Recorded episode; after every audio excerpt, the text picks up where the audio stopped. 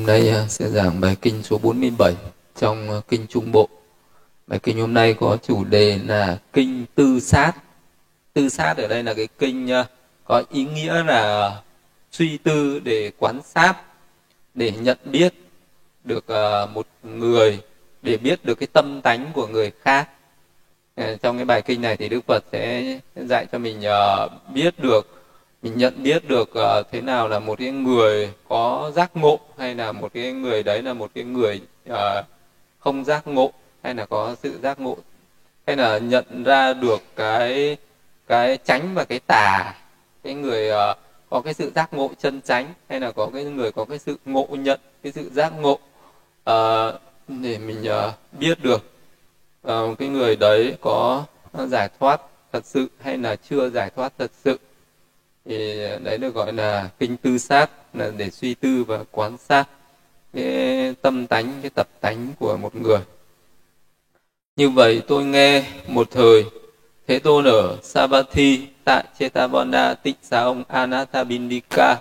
Ở đây Thế Tôn gọi các tỳ kheo: này các tỳ kheo. Bạch Thế Tôn, các tỳ kheo ấy vâng đáp Thế Tôn. Thế Tôn thuyết giảng như sau: ở đây, này các tỳ kheo, vị tư sát tỳ kheo muốn biết rõ tập tánh của người khác, cần phải tìm hiểu về Như Lai để ý thức được Ngài có chánh đẳng giác hay không. Bạch Thế Tôn, đối với chúng con các pháp dựa Thế Tôn làm căn bản, hướng Thế Tôn làm bậc lãnh đạo, nương Thế Tôn làm y cứ. Bạch Thế Tôn, tốt làm thay Thế Tôn thuyết giảng cho chúng con ý nghĩa này.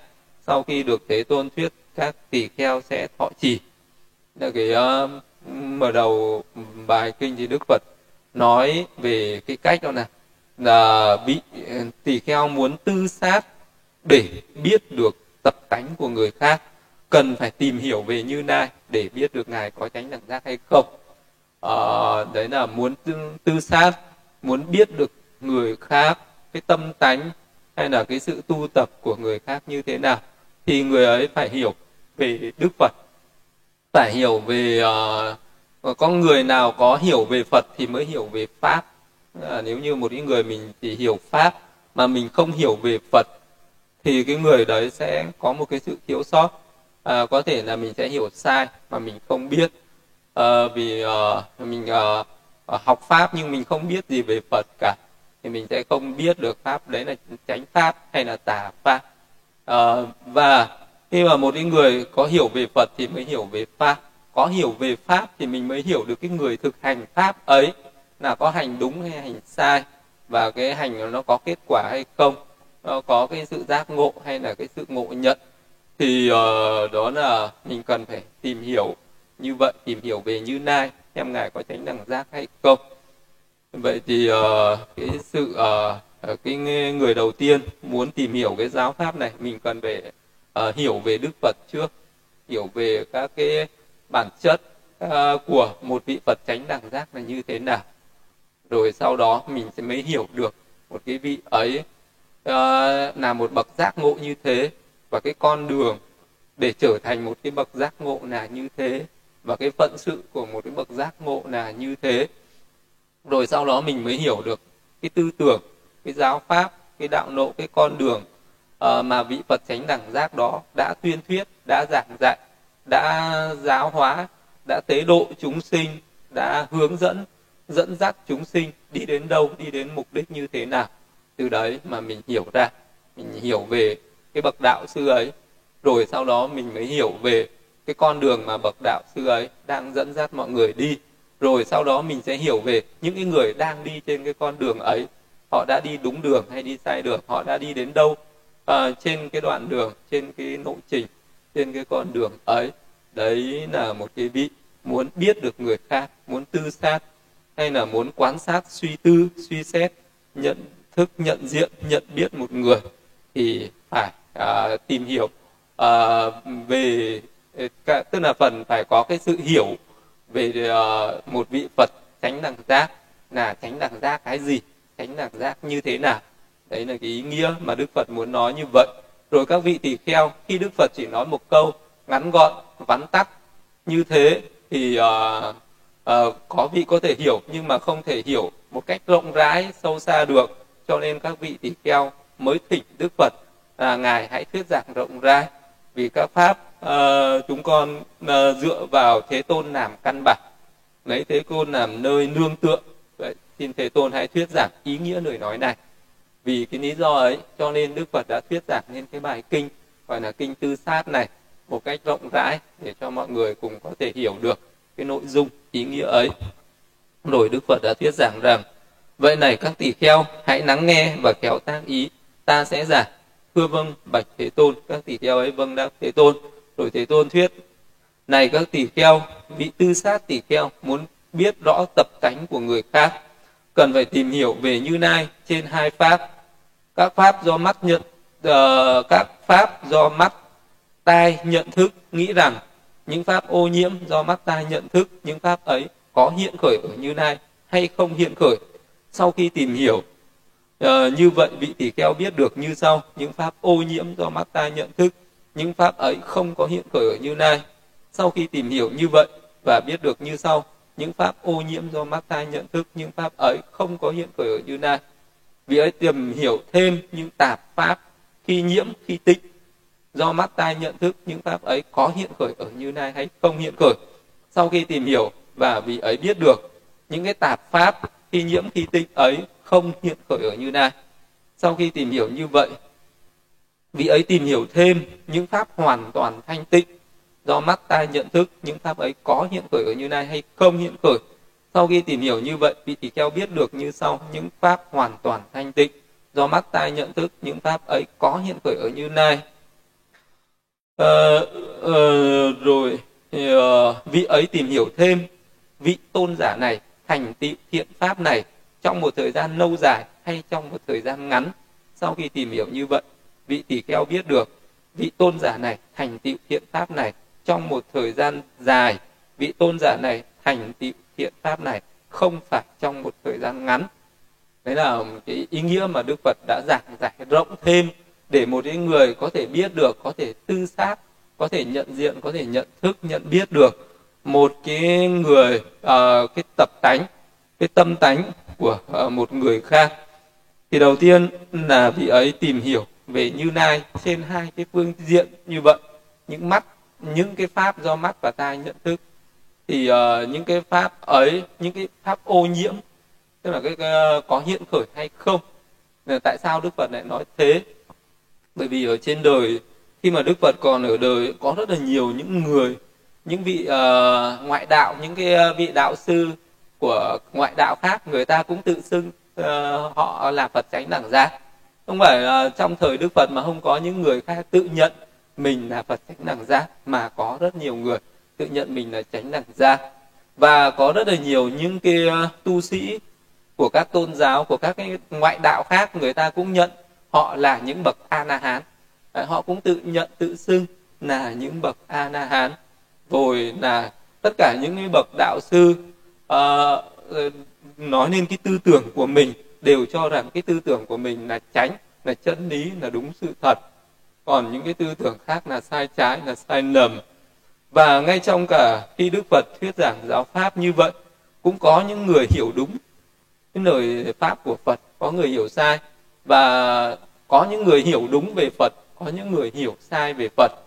Có những người hiểu đúng về giáo pháp của Đức Phật, có người hiểu sai về giáo pháp của Đức Phật. Có những người thực hành đúng cái giáo pháp của Đức Phật và có người thực hành sai cái giáo pháp của Đức Phật. Đấy là ngay thời Đức Phật còn tại thế, nó vẫn có những cái sự tình như vậy diễn ra, chứ không phải là không có. Huống chi là sau khi mà trải qua những thời gian năm tháng sau này, trải qua trăm năm, nhiều trăm năm, rồi hàng nghìn năm, rồi mấy nghìn năm sau, thì những cái sự ngộ nhận, những cái sự hiểu sai về Đức Phật cũng rất nhiều. Tức là người ta không còn hiểu đúng về Phật mà người ta hiểu sai về Phật. Người ta không còn biết Phật là một cái bậc như thế nào nữa. Người ta chỉ tưởng rằng Đức Phật là một cái đấng thần linh tối cao vậy thôi. Người ta không có hiểu gì cả. Đấy là một cái thứ nhất mà người ta không hiểu Phật thì người ta cũng chẳng hiểu gì về Pháp. Không biết tư tưởng, giáo Pháp, lời dạy của Đức Phật để làm cái gì, để đạt được cái gì. Và khi người ta không hiểu được cái Pháp của Phật, người ta cũng không hiểu được những người thực hành Pháp của Phật. Và rất là nhiều những cái tư tưởng sai lầm, tức là sau khi Phật Niết Bàn rồi, người ta cũng mọc ra đó, người ta cũng có rất là nhiều những cái tư tưởng khác, nói ra những cái vị Phật khác, nói ra những cái tư tưởng, những cái giáo pháp khác mà người ta cũng gắn cho rằng đây là lời dạy của Phật. Rồi người ta tu tập những cái giáo pháp mà không phải do Đức Phật thuyết giảng ấy, mà người ta vẫn cho rằng đây là cái pháp môn của Đức Phật. Và người ta cũng cho rằng mình đã giác ngộ. Có rất là nhiều người, người ta cũng tự cho rằng mình cũng đã đạt được cái sự giác ngộ, giống như là Đức Phật, giống như là các bậc giác ngộ của các bậc đệ tử của Đức Phật đã giác ngộ dưới thời Đức Phật vậy. Càng về sau này sẽ càng rất là nhiều những cái sự sai lầm, những cái sự lệch lạc ấy nó phát sinh ở trong giáo pháp rất là nhiều. Vậy thì một cái người muốn nhận thức, muốn nhận biết được cái vị Phật, muốn nhận biết được cái pháp ấy có đúng là pháp của Phật hay không, cái người thực hành cái pháp ấy có đi đến cái sự chân chánh giác ngộ giải thoát hay không, thì căn cứ vào đâu, y cứ vào cái gì để nhận thức, để nhận biết được. Nếu như là thời Đức Phật thì có thể đến hỏi Đức Phật để mà nhận biết được, chứ thời sau này rồi thì không còn Đức Phật nữa, biết hỏi ai, biết nương tựa vào ai, biết căn cứ vào đâu để mà tìm hiểu, để mà nhận thức, để mà nhận biết được. Chính vì vậy nên Đức Phật mới giảng cái bài Kinh Tư Sát này để cho mọi người có thể nắm được cái cơ sở nền tảng ấy mà tư duy, mà quán, mà xem xét, mà nhận diện, mà có thể xem xét chính cả cái bản thân mình, cũng như là có thể xem xét cả cái bản thân người khác, để mình biết được cái con đường của mình, pháp môn của mình tu tập nó có thật sự là giác ngộ hay không. Thì đấy là cái pháp gọi là tư sát. Thì cái vị ấy muốn tư sát, muốn nhận biết được thì cần nhận biết về Như Lai, xem là Đức Phật Như Lai có phải là bậc chánh đẳng giác hay không.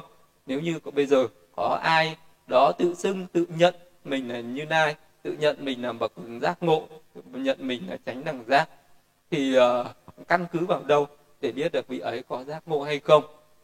Như là khi Đức Phật sắp nhập Niết Bàn, có một vị du sĩ ngoại đạo Supada đến hỏi Đức Phật là trên đời có rất nhiều vị tự xưng là Phật, vậy giữa ngài với các vị ấy như thế nào? Tất cả các vị ấy đều là Phật chánh đẳng giác, hay một số trong số các vị ấy là Phật chánh đẳng giác, hay tất cả các vị ấy không phải là đều là Phật chánh đẳng, hay tất cả các vị ấy đều không phải là Phật chánh đẳng giác. Thì Đức Phật chỉ gạt qua một bên, Đức Phật chỉ thuyết giảng giáo pháp thôi. Thì Đức Phật nói rằng ở đâu có bát chánh đạo thì ở đó có các cái quả vị sa môn, đâu có cái người thực hành bát chánh đạo thì ở đấy có cái người đi đến cái sự giác ngộ. Thì ở đây cái người ấy mà cho rằng mình là bậc đã giác ngộ thì y cứ vào hai cái pháp, những cái pháp do mắt và tai nhận thức, những cái pháp ô nhiễm nó có khởi nên hay không khởi nên. Khi vị ấy còn thấy một cái cảnh sắc đẹp gì đó nó đập vào trong cái con mắt của mình, nếu như vị ấy còn ưa thích cái cảnh đẹp ấy, vị ấy còn tham ái với cái cảnh đẹp ấy, thì vị ấy chưa phải là bậc giác ngộ, vì vị ấy sẽ còn tham ái, thì sẽ còn chấp thủ, mà sẽ còn cái sự tái sinh luân hồi. Vậy thì nếu như một cái vị ấy là một bậc giác ngộ mà vị ấy vẫn, thì nếu như có bất cứ ai mà hỏi mà tự xưng rằng mình là bậc giác ngộ, thì hãy hỏi vị ấy xem vị ấy còn ưa thích cái đẹp hay không. Vị ấy khi mà các cái cảnh sắc đẹp mà đối diện, vị ấy nhận biết được những cảnh đẹp ấy, thấy những cái cảnh đẹp ấy, vị ấy còn yêu mến hay không, còn ưa thích hay không, hay vị ấy có chán ghét với những cái cảnh xấu xí hay không. Nếu như một cái người còn yêu cái đẹp, còn ghét cái xấu, là vị ấy còn ô nhiễm. Khi mà còn ô nhiễm như vậy thì vị ấy chắc chắn không phải là bậc đã giác ngộ, không phải là bậc chánh đẳng giác. Một bậc chánh đẳng giác thì vị ấy biết được rõ được các cái pháp do mắt nhận thức, biết rõ, hiểu rõ những cái pháp ấy. Vì hiểu rõ cái pháp ấy, cái nó là đất, là nước, là lửa, là gió, hiểu rõ các cái nguyên nhân nó phát sinh ra những cái pháp ấy, Tức là thấy được các cái cội nguồn gốc rễ, các cái pháp duyên khởi của những cái pháp ấy. Đó là thấy được sự tập khởi của nó, thấy được sự đoạn diệt của nó, thấy được cái sự chấm dứt của những cái pháp ấy, thấy được cái tính sinh diệt của nó, và thấy được cái tính vô thường khổ vô ngã, con đường đi đến chấm dứt những cái pháp ấy. Cho nên vị ấy thản nhiên, vị ấy rực rưng đối với tất cả các cái pháp do mắt nhận thức.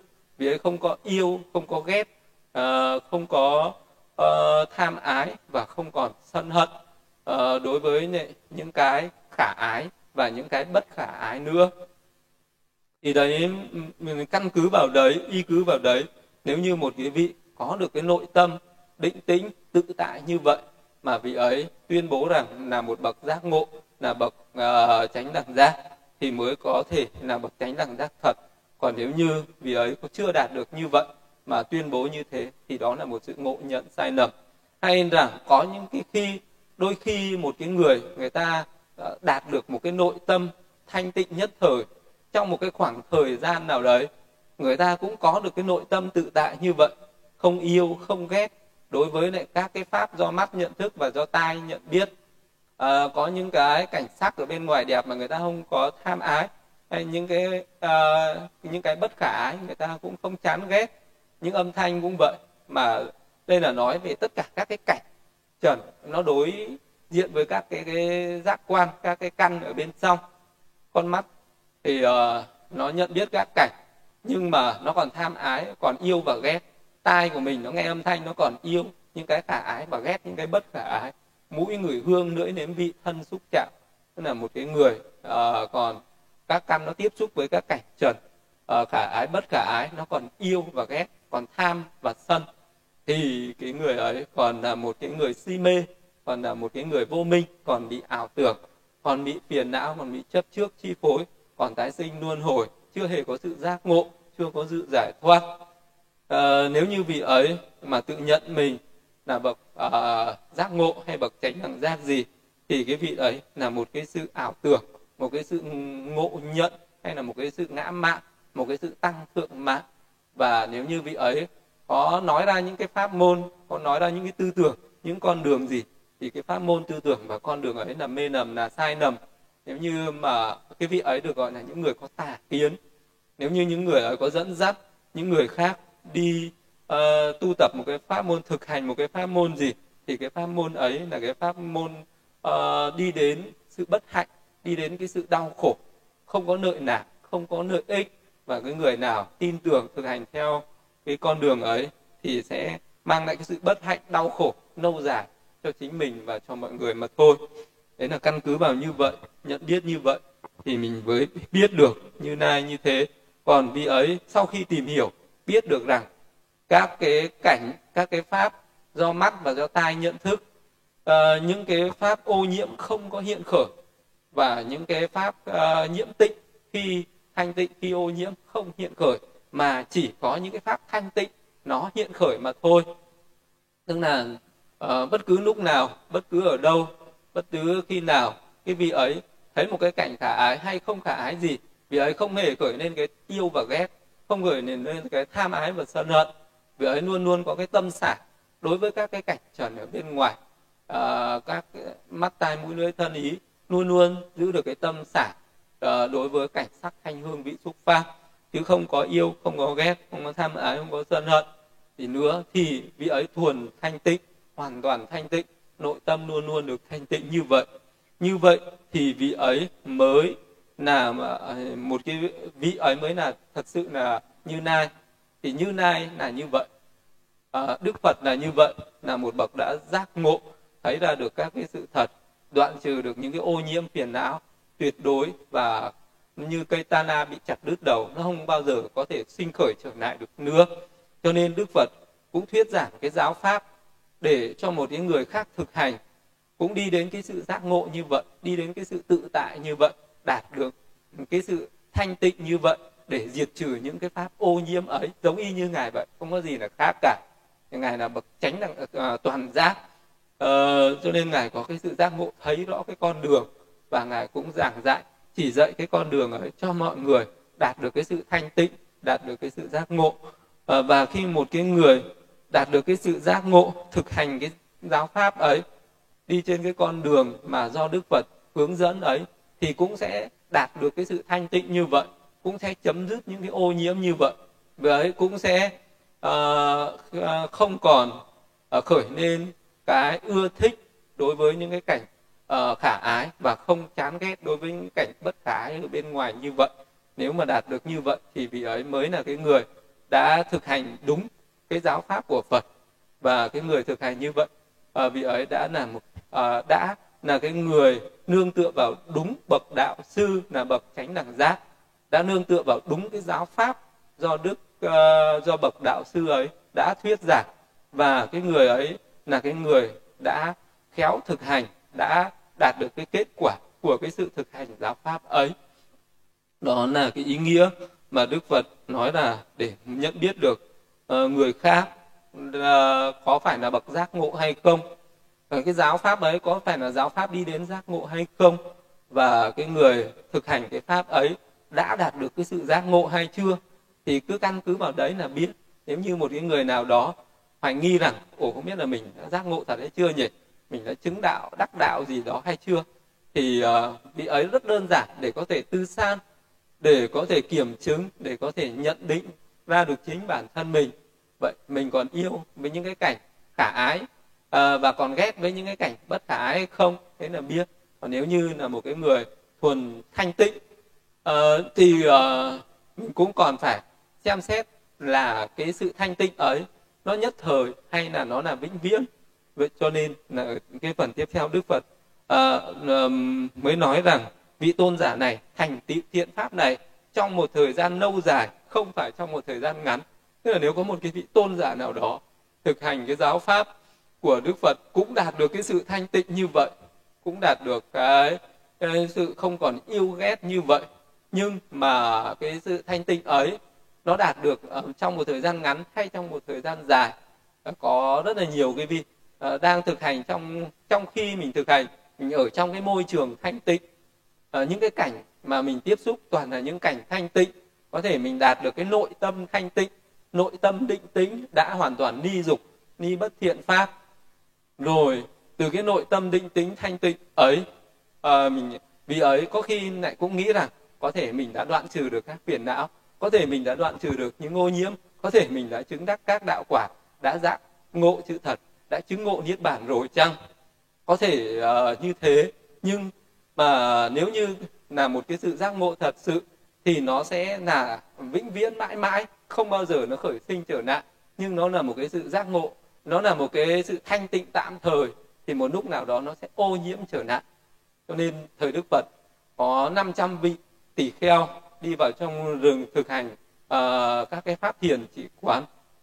Khi đã đạt được cái nội tâm định tĩnh rồi, các vị ấy cũng nghĩ rằng mình đã trở thành những bậc A-na-hán rồi, cho nên các vị ấy trở về tịnh xá để yết kiến Đức Phật.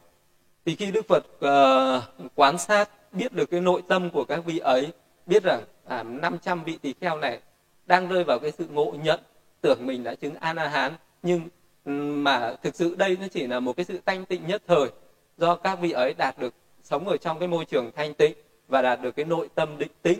Cho nên Đức Phật đã không tiếp đón các vị ấy, mà Đức Phật cho các vị thị giả ra nói rằng hãy nói với các vị tỳ kheo ấy đi đến nghĩa địa để quan sát tử thi, để quan sát cái xác chết, rồi hãy về đây gặp ta. Thì lúc đấy các vị tỳ kheo đi vào trong nghĩa địa thì quan sát tử thi, làm theo lời dạy của Đức Phật. Thì lúc ấy trong nghĩa trang có tử thi của những cái người nữ nhân mới chết, cho nên là cái thân thể nó chưa bị thối rữa, chưa bị hủy hoại. Các vị ấy quan sát những cái xác chết ấy thì tham dục nó khởi lên, tham ái nó khởi lên, phiền não nó khởi lên, nó chi phối, nó tấn công các vị ấy, khiến cho các vị ấy thức tỉnh. Các vị ấy nhận ra rằng mình chưa chứng A-na-hán, mình chưa phải là những bậc A-na-hán. Rồi lúc ấy các vị ấy mới tiếp tục thực hành cái pháp thiền chỉ quán ngay tại đấy, lấy những cái xác chết, cái tử thi ấy làm cái đề mục để thực hành thiền. Rồi sau đó các vị ấy mới quán lại những cái pháp thiền tuệ của mình, thiền quán của mình. Rồi lúc ấy các vị ấy mới chứng A-na-hán thật, mới đoạn trừ được tất cả những cái phiền não, mới giác ngộ ra các cái chân lý, các cái sự thật. Lúc ấy các vị ấy mới bừng tỉnh ra rằng mình trước kia đã ngộ nhận và bây giờ mới là giác ngộ thật sự. Rồi sau đó các vị ấy mới trở về, và lúc ấy Đức Phật đã tiếp đón các vị ấy, chào mừng các vị ấy, tán thán sự tu tập thành tựu của các vị ấy. Thì đấy là ngay trong thời Đức Phật cũng vậy, sẽ có những vị tu tập và rơi vào cái sự ngộ nhận, tưởng mình đã giác ngộ như thế.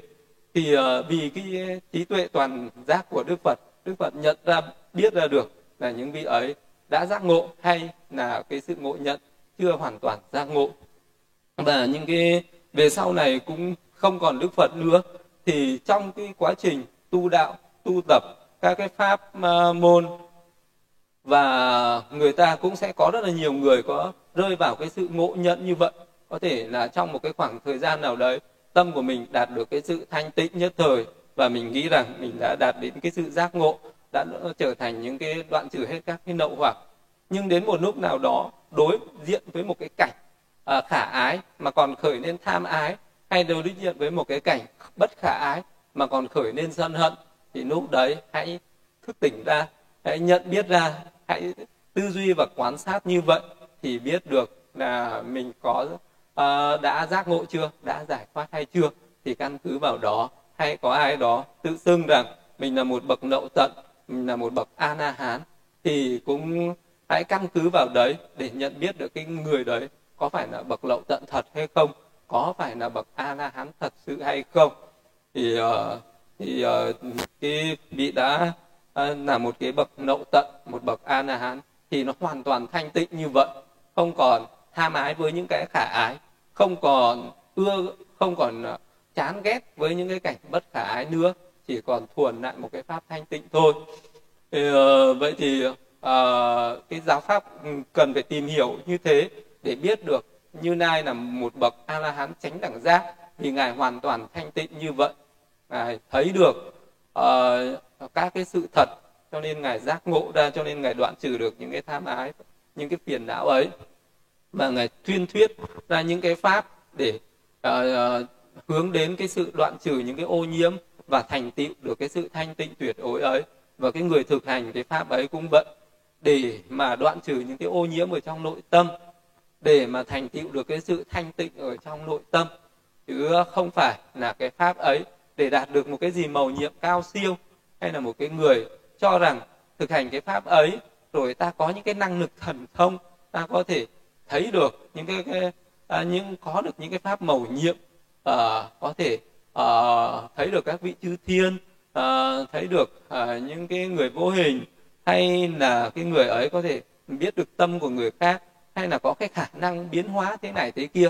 Thì tất cả những cái pháp ấy đều nó chỉ là một cái pháp tạm thời mà thôi. Cái pháp ấy không phải là mục đích, không phải là cứu cánh. Có những người có những cái năng lực thần thông, nhưng tâm người ta vẫn rất tràn đầy những cái sự ô nhiễm. Có thể người ta lại dùng chính những cái năng lực thần thông ấy để người ta làm tạo ra những cái tội lỗi, những cái ác nghiệp, những cái pháp bất thiện, để rồi người ta phải chịu những cái khổ đau bất hạnh lâu dài về sau.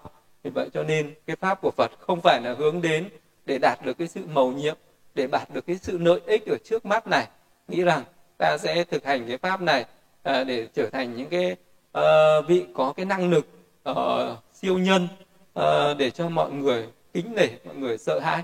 Thì cái pháp đấy là pháp ô nhiễm, không phải là pháp thanh tịnh. Mà cái pháp thanh tịnh là khi mình đối diện với bất cứ một cái cảnh gì, mình vẫn có được cái sự tự tại, có cái tâm không bị dao động, không bị sầu muội, không bị tham ái chấp trước gì nữa. Thì đấy mới là cái mục đích, đấy mới là cái sự thành tựu của cái giáo pháp mà một vị Phật chánh đẳng giác đã tuyên thuyết, đã giảng dạy cho mọi người, để mọi người thực hành theo.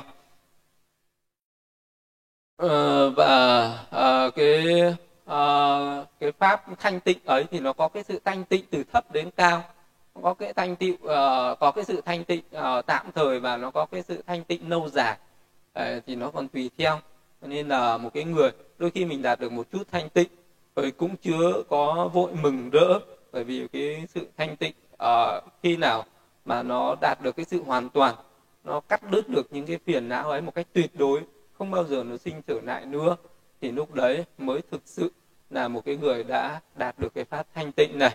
Vậy cái vị ấy muốn tư sát một cái người khác, xem người ấy có sự giác ngộ hay không, thì cũng phải biết được cái người ấy trong một cái thời gian dài, vị ấy có duy trì, giữ gìn được cái sự thanh tịnh ấy trong một cái thời gian rất là lâu dài, trải qua cả cái quá trình khi gặp những thuận duyên và khi gặp những nghịch cảnh, mà những cái pháp ô nhiễm nó vẫn không khởi lên, thì mới thực sự là đã thanh tịnh tuyệt đối. Còn nếu như một cái người có cái sự thanh tịnh nhất thời, thì khi thuận duyên cái tâm nó vẫn còn giữ được cái sự thanh tịnh, nhưng khi gặp những cái nghịch cảnh, một cái là cái ô nhiễm nó lại khởi sinh trở nạn. Vì vậy nên là cái gì vì ấy có duy trì được cái sự thanh tịnh ấy trong một thời gian dài hay trong một cái thời gian ngắn. Đấy. Sau khi tìm hiểu và biết như sau, vị tôn giả này thành tựu những cái thiện pháp này trong một thời gian lâu dài, vị tôn giả này thành tựu thiện pháp ấy không phải trong một thời gian ngắn. Vì ấy tìm hiểu thêm, vị tôn giả tỳ kheo hữu danh này, khi có danh một số nguy hiểm có khởi lên cho vị ấy hay không. Đây là một cái sự để mà quan sát, để mà tư duy, để mà xem xét một cái người khác có thật là sự làm giác ngộ hay không, có thực sự là thanh tịnh hay không, có thể là xem xét là trong khi vị ấy chưa có danh vọng và khi có danh vọng, hai cái khoảng thời gian ấy cái tâm lý con người nó sẽ khác nhau. Một cái người khi chưa có được cái sự nội dưỡng, chưa có cung kính, chưa có được cái sự danh vọng, có thể người ta còn có cái sự khiêm tốn, có thể người ta còn có cái sự thận trọng, còn có cái sự giữ gìn, cần có cái sự thu thúc, cần có lúc đấy vị ấy còn có cái sự thu thúc, còn có cái sự hành trì, còn có cái sự tu tập một cách tinh tấn. Nhưng khi mà vị ấy có được cái nội dưỡng, có được cái sự cung kính, có được cái sự danh vọng rồi, có thể là những cái pháp thanh tịnh ấy nó sẽ dần dần nó giảm đi, chánh niệm sẽ yếu đi, định tâm yếu đi, cái trí tuệ bắt đầu nó yếu đi, cái sự ô nhiễm bắt đầu nó khởi dậy, cái ngã mạn, cái tham ái, cái tăng thượng mạn bắt đầu nó khởi sinh, rồi rất là nhiều những cái pháp bất thiện nó sẽ khởi sinh khi vị ấy có cái danh vọng, có những cái danh tiếng. Vậy khi người ta sẽ quan sát để biết được là khi một vị ấy có danh rồi, một số nguy hiểm có khởi lên cho vị ấy không. Nên là Đức Phật nói rằng đối với một cái người ngu, khi mà cái danh vọng nó khởi đến thì đó sẽ là một cái sự nguy hiểm đối với người ấy, tự nó chịu thất bại khi danh đến kẻ ngu, vận may bị tổn giảm, đầu nó bị nát tan. Tức là khi mà cái danh vọng nó đến với kẻ ngu, cái người ngu ấy, cái lúc mà chưa có danh vọng có khi người ta không biết, có khi người ta không biết cái người ngu. Nhưng mà khi mà vị ấy vì một cái lý do gì đó, vì một cái sự kiện nào đó khiến cho vị đó trở thành một cái người có tiếng tăm, một cái người nổi tiếng lên chẳng hạn. Nhưng nếu như vị đó là một cái người ngu thì vị đó sẽ bộc lộ cái ngu dốt của mình ra, và những người có trí người ta sẽ nhận biết được đây là người ngu. Nên một cái người bất thiện sẽ bộc lộ cái pháp bất thiện của mình ra và khiến cho nhiều người ta biết được đây là cái sự đây là một cái người bất thiện, hay là tất cả những cái tật xấu của vị ấy được bộc lộ ra và mọi người biết đến cái xấu xa của vị đó nhiều hơn là cái tốt. Còn đối với một cái người có trí, một cái bậc có trí tuệ, khi mà cái vị ấy có danh vọng, có danh tiếng thì những người trí tuệ người ta nhận biết được cái trí tuệ của cái người ấy, và cho nên là cái vị ấy sẽ không bị nguy hiểm. Còn những người ngu khi mà nổi tiếng, khi mà có danh vọng, có danh tiếng thì vị ấy sẽ bộc lộ cái sự ngu dốt của mình, khiến cho người ta phỉ báng, khiến cho người ta chỉ trích, khiến cho cái người ấy lại gặp nhiều cái sự bất hạnh hơn, gặp lại trở nên gặp nhiều cái sự nguy hiểm hơn. Đấy là khi vị ấy có cái danh vọng thì một số nguy hiểm có khởi lên cho vị ấy không là vậy. Thì vì một cái vị mà chưa có cái tâm bất động, chưa có cái sự tự tại, rồi vị ấy có được cái danh vọng, vị ấy sẽ tham đắm vào cái danh vọng ấy, vị ấy bị cuốn hút theo cái danh vọng ấy, vì ấy không kiềm chế được mình nữa, và những cái pháp, những cái thiện pháp bị tổn giảm, và những cái pháp bất thiện bắt đầu nó tăng trưởng nên ở trong vị ấy. Vậy thì để biết được cái vị ấy đã giác ngộ, đã giải thoát hay chưa, thì cũng căn cứ là cái khi vị ấy chưa có cái hữu, khi chưa có danh tiếng, và khi vị ấy có danh tiếng, vị ấy có thay đổi hay không, vị ấy có đổi khác hay không.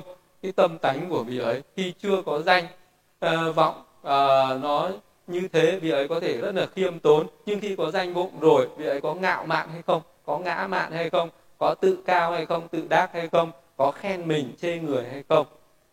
Vì khi mà một cái người thật sự còn tham ái, còn sân hận, thì khi có danh vọng rồi, vị ấy rất tự hào, rất tự ái, rất tự mãn, vị ấy thích khen mình, thích ưa thích được mọi người khen mình, vị ấy thích chỉ trích người khác, vị ấy thích chê bai người khác để nâng cao cái bản thân của mình lên, nâng cao cái danh vọng, danh tiếng của mình lên. Đấy, thì căn cứ vào đấy thì biết được cái vị ấy là một cái bậc thanh tịnh hay còn ô nhiễm. Một bậc mà đã thanh tịnh thì vị ấy không bao giờ có cái sự ngã mạn, không bao giờ có cái sự khen mình chê người, chỉ trích người khác. Thì cái người ấy tư duy như vậy, quan sát như vậy, thấy được cái vị đó có đổi thay khi có danh hay chữ, và cả khi không có danh, hay vị ấy không có cái đổi thay khi có danh và khi không có danh, thì biết được vị ấy là một cái vị có giác ngộ thật hay là cái sự giác ngộ giả. Rồi tiếp theo này, các tỳ kheo, một số nguy hiểm không khởi lên ở đây cho vị tỳ kheo, vị ấy chưa được hữu danh, chưa có danh tiếng. Này các tỳ kheo, khi vị tỳ ấy được hữu danh, có danh tiếng, thì một số nguy hiểm có thể khởi lên ở đây cho vị ấy. Sau khi tìm hiểu như vậy, vị tỳ kheo biết được như sau: vị tôn giả tỳ kheo này, hữu danh này, có danh, có sự nguy hiểm không khởi lên cho vị ấy.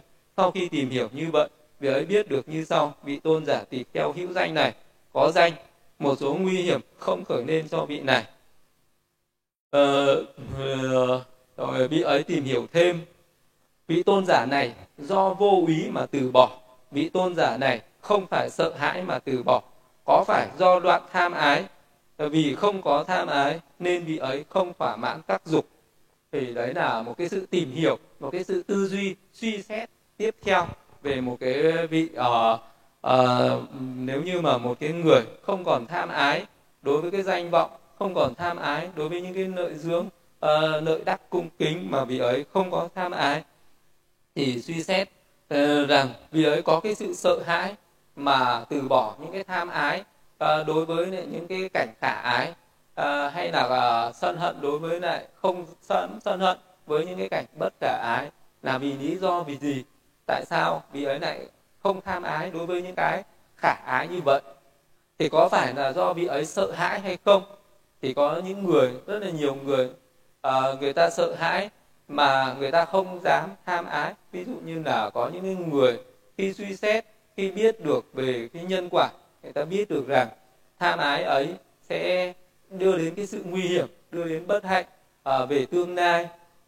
Nếu như mà khởi lên cái sự tham ái, có thể phải đọa vào địa ngục, đọa vào những cái cõi khổ đau, bị các cái bậc hiển trí chê bai, chỉ trích, khiển trách.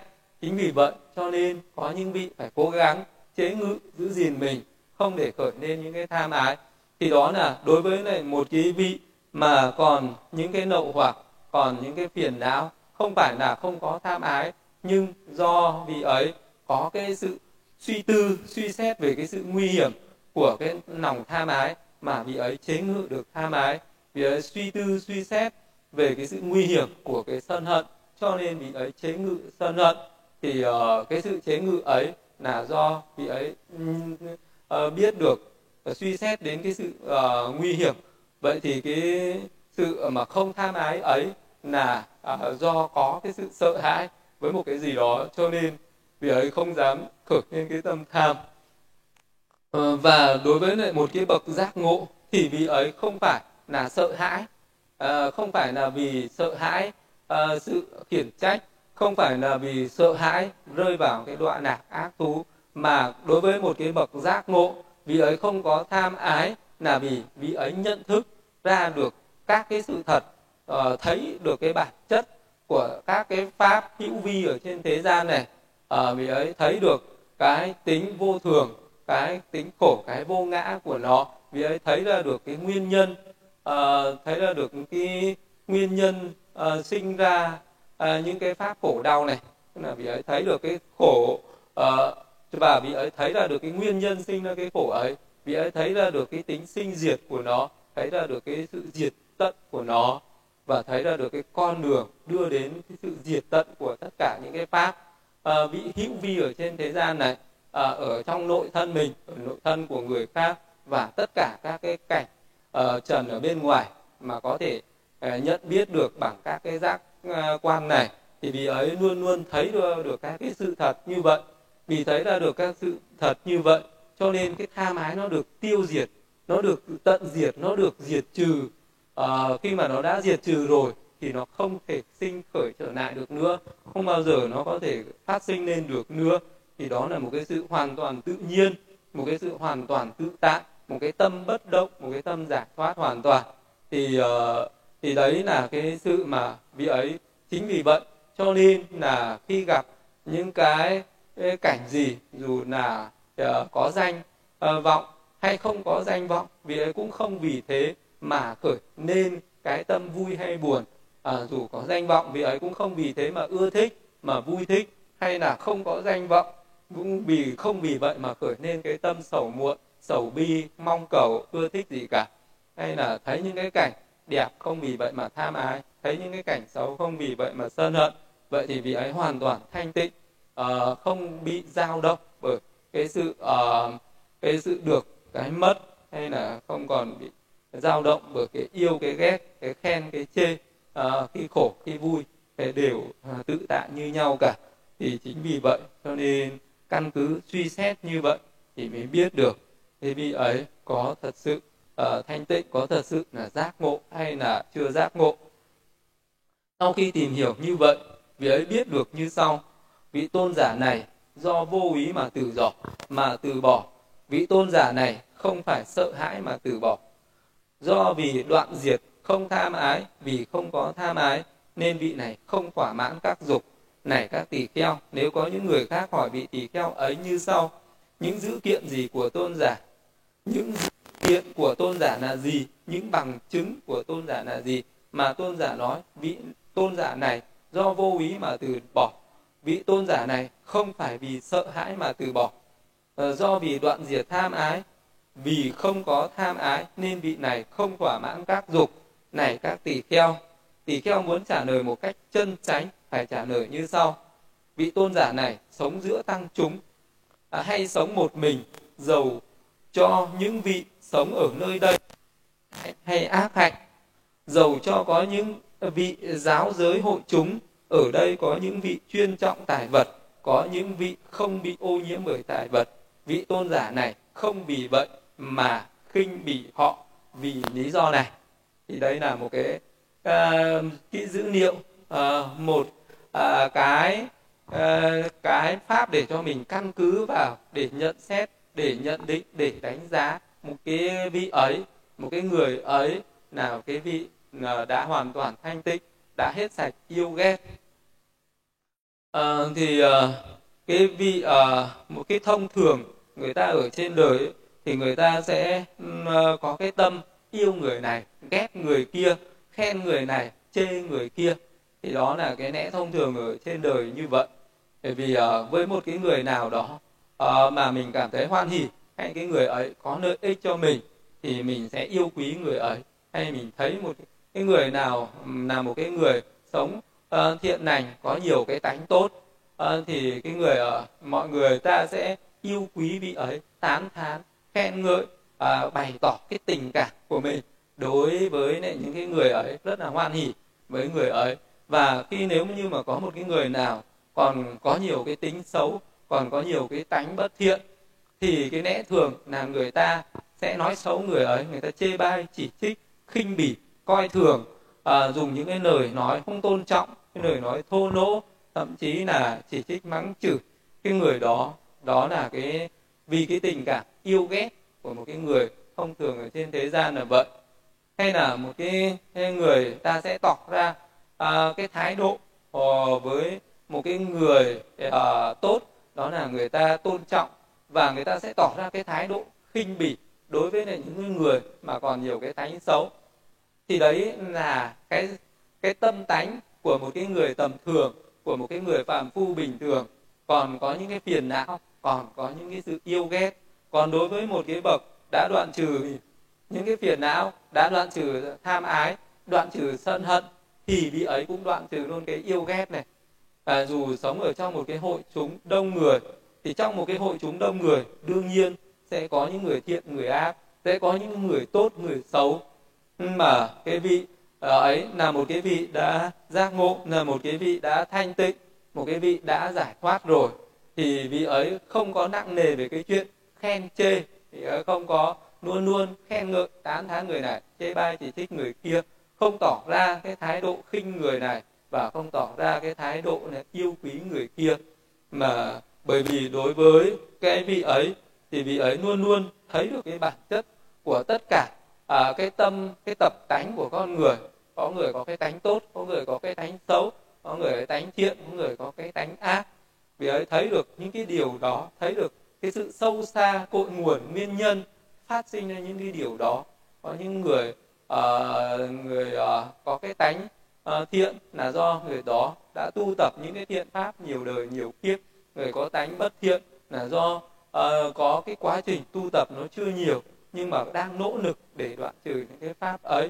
Như là một cái người có cái bệnh nhẹ là do người ta đã điều trị lâu ngày. Người có cái bệnh nặng là người ta mới bắt đầu đi điều trị. Thì trong một cái hội chúng tu tập như vậy, cái tâm tánh của con người nó có tốt, có xấu, nó có những cái phiền não ấy, những cái bệnh về tâm ấy, thì mọi người đều đang nỗ lực cố gắng đoạn trừ. Có người bệnh nặng, có người bệnh nhẹ, thì thấy cái chuyện đó là cái chuyện bình thường. Tính cách con người, tâm tánh con người nó có cái sự sai biệt, có cái sự khác nhau, nhưng mà nó luôn có một cái chung, đó là nó luôn luôn sinh diệt, nó là vô thường.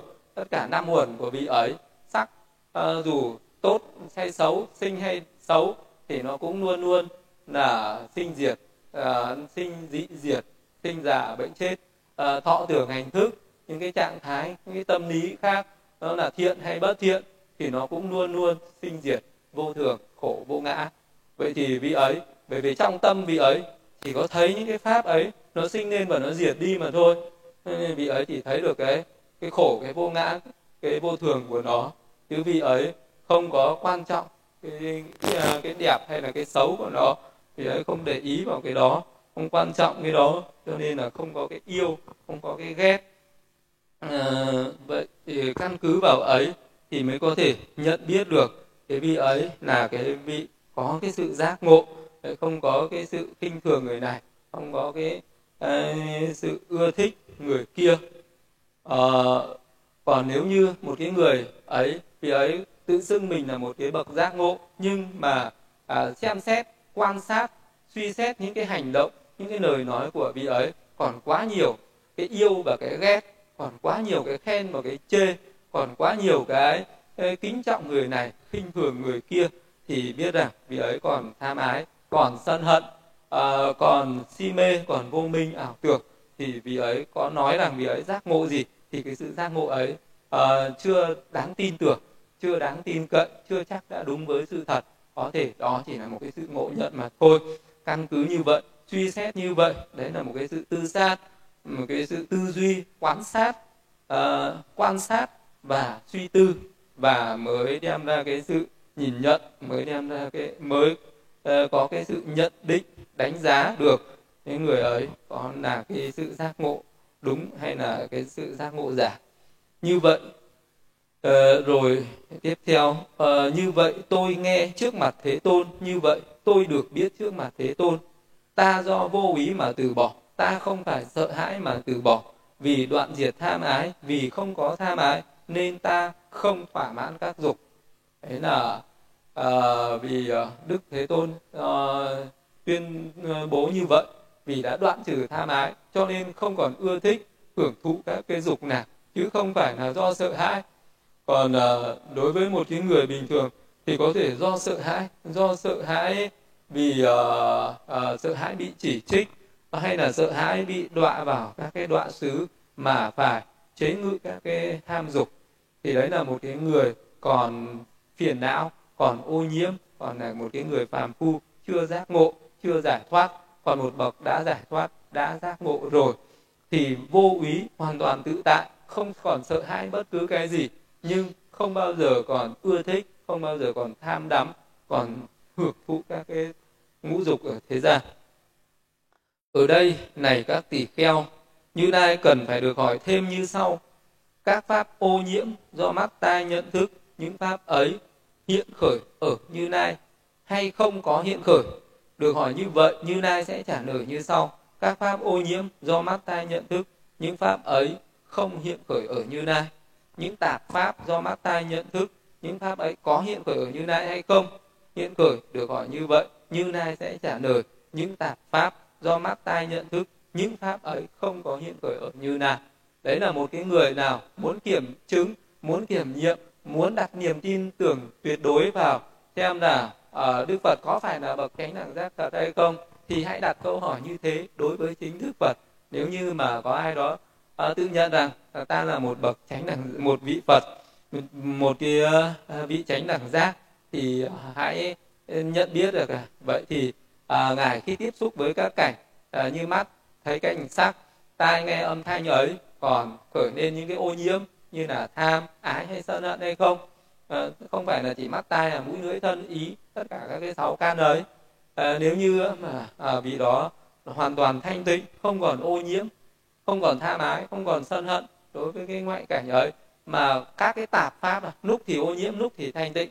Nếu như vị ấy nói là có lúc thì tôi có tham, mà lúc thì tôi không tham, lúc thì tôi có sân, lúc tôi không sân, lúc thì tôi ưa, mà lúc thì tôi không ưa, thì đấy gọi là những cái tạp pháp. Cái tạp pháp ấy nó hiện khởi, thì tức là có những vị ấy thanh tịnh, có lúc thì thanh tịnh, có lúc thì ô nhiễm. Nếu như là như thế thì chưa phải là một vị giác ngộ, mà vị ấy không thể là một vị Phật chánh đẳng giác được. Và một vị Phật chánh đẳng giác thì thuần tịnh, hoàn toàn thanh tịnh, tuyệt đối thanh tịnh, không bao giờ có những cái tạp pháp và không bao giờ có những cái pháp ô nhiễm ấy. Rồi vị ấy có thể hỏi rằng những cái pháp hoàn toàn thanh tịnh do mắt tai nhận thức, những pháp ấy có hiện khởi ở Như Lai hay không hiện khởi? Được hỏi như vậy, các tỳ kheo, Như Lai sẽ trả lời: những pháp hoàn toàn thanh tịnh ấy do mắt tai nhận thức, những pháp ấy có hiện khởi ở Như Lai. Ta lấy như vậy làm đạo lộ, làm hành khởi, không có ai giống ta như vậy. Này các tỳ kheo, một đệ tử phải đến gần bậc đạo sư có hỏi như vậy để được nghe pháp. Vị đạo sư thuyết pháp cho vị ấy từ vấn đề này đến vấn đề khác, từ vi diệu này đến vi diệu khác, các pháp hắc bạch cùng với các pháp tương đương. Thì đấy là cái đạo lộ của Đức Phật, cái con đường của Đức Phật, cái tư tưởng giáo pháp của Đức Phật đưa đến cái sự thanh tịnh như vậy. Tức là một Đức Phật đã hoàn toàn thanh tịnh, không còn yêu và ghét đối với các cái cạnh nữa, cho nên ngài giấy khởi lên con đường tuyên thuyết nên diệu pháp, để cho cũng là để hướng đến cái sự đoạn trừ các ô nhiễm và thành tựu được cái sự thanh tịnh ấy. Và một cái người thực hành cái pháp ấy cũng là để đạt được cái mục đích như vậy thôi, đó là đoạn trừ những cái ô nhiễm ở trong tâm. Khi mà mình còn thấy những cái cảnh trần, những cái con mắt thường nó có cái lẽ thường là tham ái với cái cảnh sắc đẹp, nhưng bây giờ có cái cách thức nào, cái phương pháp nào để đoạn trừ cái tham ái ấy, hay là có sân hận đối với các cảnh thì có cách thức nào, phương pháp nào để đoạn trừ cái sân hận ấy. Thì cái nói thì nó đơn giản như vậy, nhưng mà để thành tựu được như vậy, để mà trở thành được thanh tịnh như vậy, thì không phải là chỉ nghe qua một cái lời dạy này, không phải là chỉ thuộc lòng những cái lời dạy ấy mà có thể thành tựu được như vậy. Thành tựu được như vậy nó phải có cái sự thành tựu từng phần một, có cái sự thanh tịnh từng phần một. Vì ấy cần phải đến thân cận với bậc đạo sư, rồi nghe bậc đạo sư ấy thuyết pháp tuần tự từ thấp đến cao, rồi bậc đạo sư biết được rằng cái người này cần phải thực hành một cái pháp gì nó phù hợp, cái người này sẽ thực hành trong cái thời gian bao lâu, ngắn hay dài. Có thể vị ấy sẽ thành tựu cái pháp này trong khi vị ấy nghe một bài kệ, hay vì ấy có thể nghe hết một cái bài kinh, hay vì ấy có phải thực hành những cái pháp thiền chỉ quán, giới định tuệ hay bát chánh đạo trong một cái khoảng thời gian từ 1 ngày đến 7 ngày, hay từ 1 tháng đến 7 tháng, từ 1 năm đến 7 năm, hoặc vì ấy có thể phải thực hành thêm nhiều đời nhiều kiếp nữa thì ấy mới có thể thành tựu được những cái pháp đi đến cái sự thanh tịnh tuyệt đối như vậy. Nên là vì ấy một cái người muốn thành tựu được những pháp ấy, vì ấy cần phải đến thân cận với bậc đạo sư, rồi vị đạo sư ấy nói để vị ấy sẽ thuyết pháp cho vị ấy từ vấn đề này đến vấn đề khác, từ vi diệu này đến vi diệu khác, các cái pháp thiện và các cái pháp bất thiện và những pháp tương đương. Này các tỳ kheo, tùy theo vị đạo sư thuyết pháp cho vị tỳ kheo từ vấn đề này đến vấn đề khác, từ vi diệu này đến vi diệu khác, các hách pháp và bạch pháp, cả ba các pháp tương đương. Vị tỳ kheo tùy theo như vậy, sau khi chứng chi các pháp ấy, đạt đến sự cứu cánh của từng pháp một, vì ấy khởi lòng tin tịnh tín đối với bậc đạo sư. Thế Tôn là bậc chánh đẳng giác, pháp được Thế Tôn thuyết giảng, chúng tăng khéo như thật hành trì.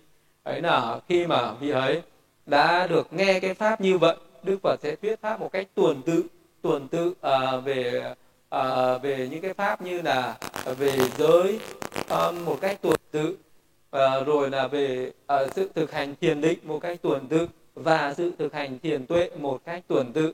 Vậy thì vị ấy sau khi nghe cái pháp thực hành về giới như vậy, rồi vị ấy thọ trì những cái pháp ấy liên quan đến giới, chánh ngữ, chánh nghiệp, chánh mạng là phải thực hành như thế, liên quan đến định, tránh tinh tấn, tránh niệm, tránh định phải thực hành như thế để đạt đến những cái pháp cận hành định, an chỉ định, sơ thiền, nhị thiền, tam thiền, tứ thiền, bát định như vậy, rồi thực hành đến các cái pháp thiền quán, thiền tuệ để đạt được cái sự chánh kiến, thấy ra được các cái sự thật về cái thân năm uẩn này, về những cái nguyên nhân sinh ra cái thân năm uẩn khổ đau này, và cái sự đoạn trừ được cái thân năm uẩn này, đoạn trừ cái tham ái chấp thủ với nó và cái con đường nữa đến đoạn trừ đó. Vì ấy tuần tự như vậy mà chứng chi, tuần tự như vậy mà thực hành để mà đạt được cái sự chứng ngộ.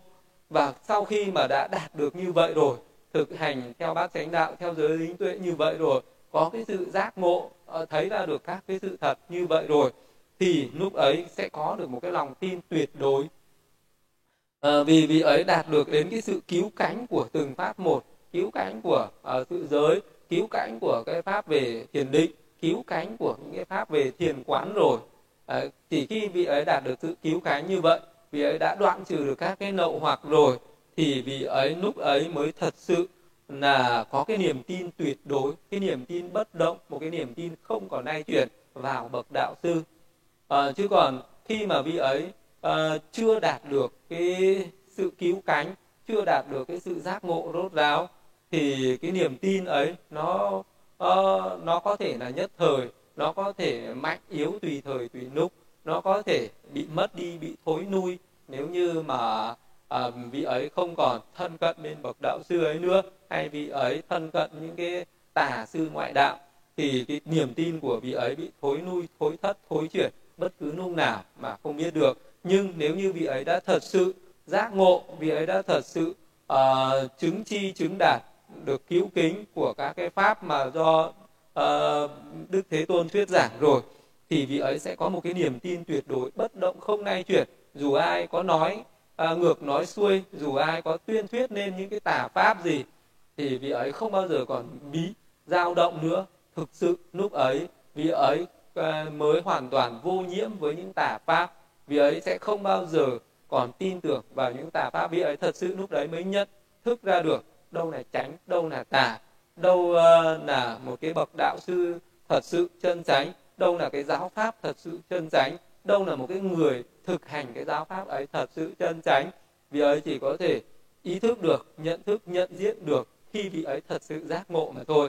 Còn nếu như với một cái người chưa thật sự giác ngộ, chưa đạt đến cái sự giác ngộ, thì vị ấy có thể hiểu đúng, có thể hiểu sai về bậc đạo sư, vị ấy có thể hiểu đúng, hiểu sai về cái giáo pháp của bậc đạo sư, vị ấy có thể hiểu đúng hoặc hiểu sai về cái người đang thực hành cái giáo pháp ấy, vị ấy có thể nhận nhầm một cái người không phải là một bậc giác ngộ mà cho rằng giác ngộ, vì ấy có thể nhận nhầm những cái giáo pháp, những cái tà pháp xen tạp vào cái giáo pháp này, vì ấy cho rằng đó là chánh pháp. Vì ấy có thể nhận nhầm những cái người hoang tưởng, ảo tưởng, tà kiến, bất thiện, có những cái tà kiến, tà pháp ở trên đời, là một cái người giác ngộ. Thì đấy là với một cái người chưa có cái sự giác ngộ thì những cái sự hiểu sai, nhìn nhận sai, suy xét sai có thể khởi lên.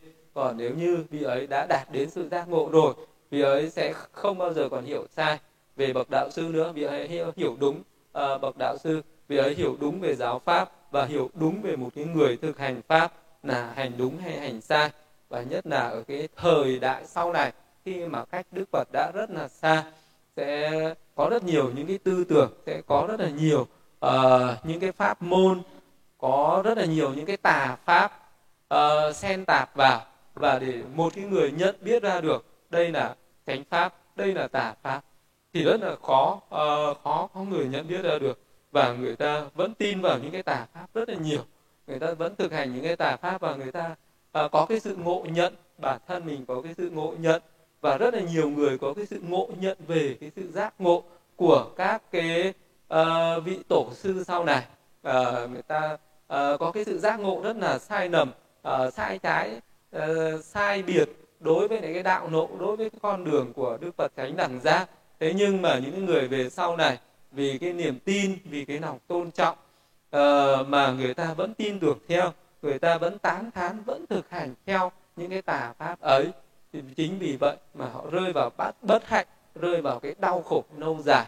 Và những người nào mà có nhận thức ra được, từ bỏ được những cái tà pháp ấy, và thực hành theo đúng cái giáo pháp thì mới có thể đi đến cái sự giác ngộ thật sự, mới có thể đi đến cái sự đoạn trừ khổ đau thật sự.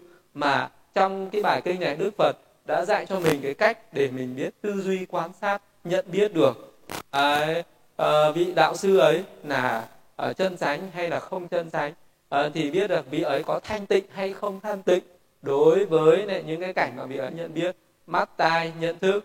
Đối với những cái cảnh ấy, vị ấy có thanh tịnh hay không, vị ấy còn tham ái, còn sân hận thì vị ấy còn si mê, vị ấy không thể dẫn dắt một cái người đi đến an vui hạnh phúc được.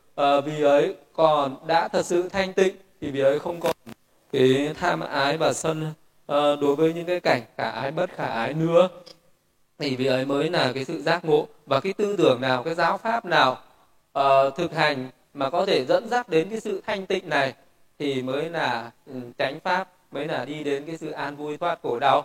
Cái người nào thực hành những cái giáo pháp nào mà mỗi một ngày thực hành cái tham ái đối với những cái cảnh do mắt tai nhận thức nó được diệt trừ, ở cái sân hận đối với những cái cảnh do mắt tai nhận thức ấy nó được diệt trừ, thì cái người đấy là cái người thực hành đúng theo giáo pháp. Cái giáo pháp ấy là đi đến cái sự an vui. Còn nếu như thực hành cái giáo pháp nó cứ tăng trưởng thêm tham ái, tăng trưởng thêm cái sự ngã mạn, tăng trưởng thêm những cái phiền não, thì cái pháp ấy là cái pháp đi đến đoạn sư, đi đến khổ đau, đi đến bất hạnh lâu dài. Thì căn cứ vào đấy tư duy để suy xét, để biết được cái giáo pháp ấy là cái con đường để đi đến an vui hay đi đến khổ đau. Và khi đã đạt được cái sự thanh tịnh ấy rồi thì vị ấy sẽ có cái niềm tin bất động vào giáo pháp, cho nên vị ấy biết được Thế Tôn là bậc Chánh Đẳng Giác, pháp được Thế Tôn khéo thuyết giảng và chúng tăng khéo như thật hành trì. Này các tỳ kheo, nếu có người khác hỏi tỳ kheo như sau: Tôn giả có những dữ kiện gì, có những bằng chứng gì để tôn giả nói rằng Thế Tôn là bậc Chánh Đẳng Giác, pháp được Đức Thế Tôn thuyết giảng, pháp được Thế Tôn khéo thuyết giảng, chúng tăng khéo như thật hành trì? Này các tỳ kheo, muốn trả lời một cách chân chánh, vị tỳ kheo phải trả lời như sau: Ở đây tôi đi đến yết kiến Thế Tôn để nghe thuyết pháp. Thế Tôn thuyết pháp cho tôi từ vấn đề này đến vấn đề khác, từ vi diệu này đến vi diệu khác, từ các hắc pháp, bạch pháp và các pháp tương đương của chúng. Này hiền giả, tùy theo Thế Tôn thuyết pháp cho tôi như thế nào, từ vấn đề này đi đến vấn đề khác, từ vi diệu này đi đến vi diệu khác, các pháp hắc pháp và bạch pháp và các pháp tương đương của chúng.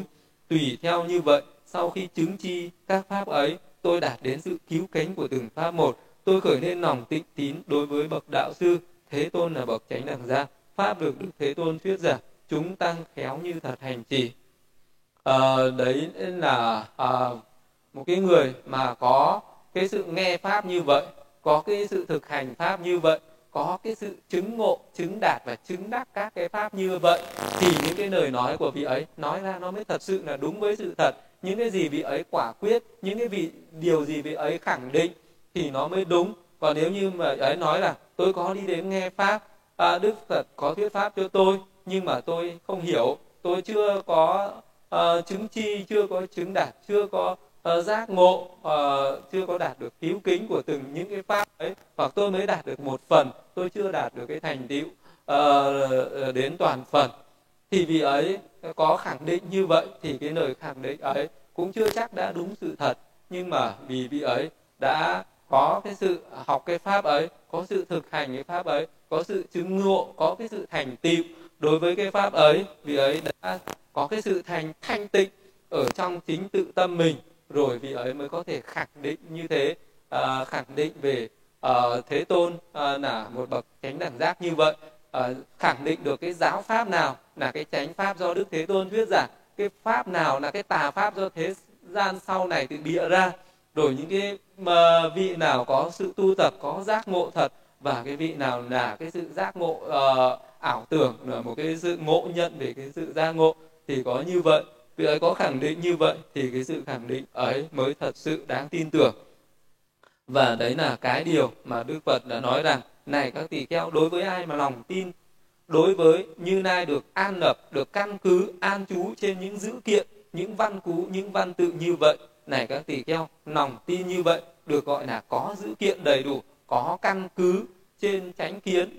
Tức là vì vị ấy có cái chánh kiến rồi, vì vị ấy có cái trí tuệ rồi, vị ấy thành tựu được trí tuệ rồi, thành tựu được cái chánh tri kiến rồi, thì vị ấy mới nhận biết ra được các cái sự thật đó, mới có thể phân biệt, nhận thức ra được tự nơi tâm mình.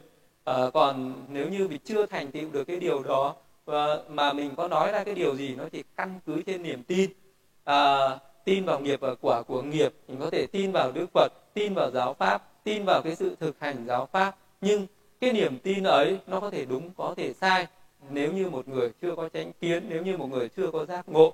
Còn đối với một người đã có cái sự giác ngộ rồi thì nó không còn là niềm tin nữa, mà nó là trí tuệ, đó là cái sự tuệ chi, đó là cái sự thấy ra các cái sự thật, phân biệt nhận thức ra được các cái sự thật. Và cái niềm tin nó được căn cứ ở trên những cái dữ kiện như vậy, trên những cái căn cứ như vậy nó mới thật sự là vững chắc. Dữ kiện căn cứ trên chánh kiến như vậy vững chắc, không thể bị phá hoại bởi một sa môn hay bà la môn, chư thiên ma ra phạm thiên hay bất cứ ai ở đời. Như vậy này các tỳ kheo, là sự tìm hiểu về Như Lai, và Như Lai mới được khéo tìm hiểu một cách đúng pháp. Thì đó là một cái người khi mà đã đạt được cái chánh kiến như vậy rồi thì không ai có thể thay đổi được cái tư tưởng của người ấy, không ai có thể thay đổi được cái niềm tin của người ấy. Người ấy sẽ có được cái niềm tin bất động, có được cái niềm tin vững chắc, hay là vị ấy có được cái sự giác ngộ hoàn toàn bất động và vững chắc, không ai có thể thay đổi dù do một cái bất cứ một cái ai nói ra một cái tư tưởng gì mà sai lệch đối với cái giáo pháp này, vị ấy nhận ra ngay lập tức, và vị ấy không bao giờ dễ dàng tin theo những cái pháp không chân chánh, những cái tà pháp. Cho nên vị ấy không bao giờ còn bị bất cứ một cái pháp gì ở trên đời này lừa gạt nữa. Cho nên vị ấy chỉ có đi đến cái sự giác ngộ và giải thoát tuyệt đối mà thôi, chứ không bao giờ còn bị thối lui nữa. Và nếu như mình chưa đạt được chánh kiến thật sự thì có thể một lúc nào đó sẽ có sự thối lui, một lúc nào đó sẽ đi sai đường. Nhưng nếu đã đạt được cái sự giác ngộ, có cái chánh kiến thật sự rồi thì sẽ không bao giờ còn đi sai đường và không bao giờ còn thối lui nữa. Đấy là cái bài pháp Đức Thế Tôn thuyết giảng như vậy. Các vị tỳ kheo ấy hoan hỉ tín thọ lời Đức Thế Tôn dạy. Kinh Tư Sát thứ 47. Đấy là hết cái nội dung của cái bài Kinh Tư Sát.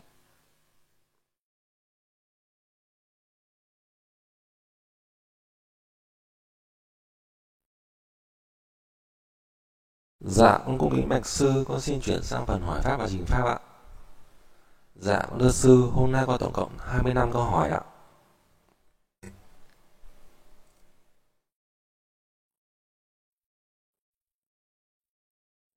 Dạ, con thưa sư, con xin đọc câu hỏi của hành giả Thiền Sinh ạ. Dạ, con kính đảnh lễ sư ạ, xin sư cho con hỏi: một cư sĩ tại gia đã kết hôn và đang tu tập theo hướng dẫn của các vị thiền sư, liệu có thể chứng đắc và đi đến giải thoát hay không? Khi mà vị ấy vừa tu tập và vừa làm bổn phận của mình trong gia đình, ở cuộc sống tại gia ạ. Con xin cảm ơn sư ạ. Người cư sĩ tại gia, sống ở tại gia, nếu như vị ấy có thực hành pháp thì vị ấy vẫn thành tựu được, chứ không phải không thành tựu được. Chỉ có điều là vị ấy có đủ cái thuận duyên để thực hành giáo pháp hay không mà thôi. Nếu như mà vị ấy quá bận rộn, vị ấy cuộc sống của vị ấy có quá nhiều cái chướng ngại, quá nhiều cái phiền não, quá nhiều những cái công việc nó bận rộn năng sang quá nhiều, vị ấy không có thời gian để thực hành pháp thì vị ấy không thành tựu được. Còn nếu như mà có thời gian thực hành pháp, vị ấy có thực hành giới, có thực hành định, có thực hành tuệ, vị ấy sống ở cái đời sống tại gia nhưng cái sự ô nhiễm về những cái pháp thế gian nó không quá nặng, vị ấy không quá là tham đắm vào những cái ngũ dục ở thế gian, và vị ấy dành cái thời gian thực hành pháp thì nó vẫn thành tựu. Như thời Đức Phật, các cư sĩ tại gia đắc đạo quả rất là nhiều, rất là đông, chứ vẫn có đắc được sơ quả, nhị quả, tam quả, tứ quả.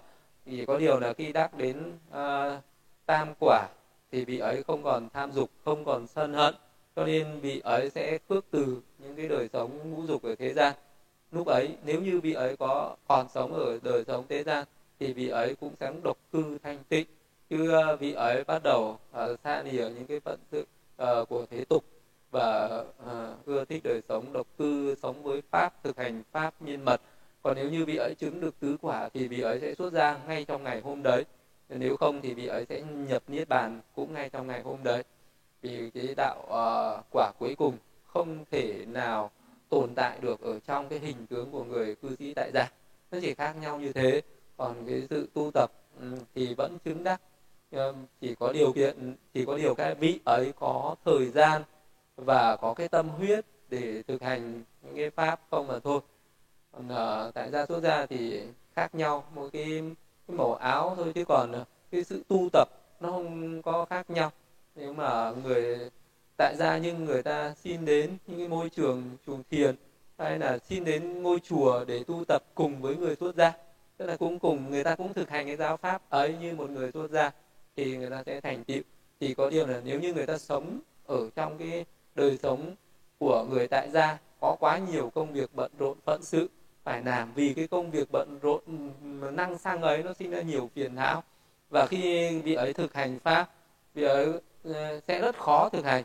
Việc giữ giới cũng đã khó rồi, chứ nói gì đến thực hành thiền định. Nếu như là vị ấy thực hành thiền định, nó tán tâm loạn ý vì có nhiều công việc thì nó rất là khó thành tựu được. Nhưng nếu vị ấy phải muốn thành tựu được phải rời cái ngôi nhà thế tục ấy và phải dành ra một cái thời gian dài để thực hành pháp như người xuất gia vậy, hay là đến chùa tu tập như người xuất gia mới thành tựu được. Nhưng mà khi thành tựu rồi mà về cái đời sống tại gia, phiền não nó sinh ra, bổn phận năng sang nó sinh ra, thì những cái pháp thành tựu nó chưa rốt ráo nó sẽ bị thối lui. Vậy nên là khi sinh hoạt ở đời sống tại gia, nếu như có thành tựu được cái pháp thiền định nó rất là khó có thể giữ được. Nếu như vị đó đến chùa học thiền, vẫn đắc thiền, nhưng mà về tại gia chưa chắc đã giữ được, cũng có thể giữ được, cũng có thể không giữ được, còn tùy theo cái môi trường của vị ấy có thanh tịnh hay không.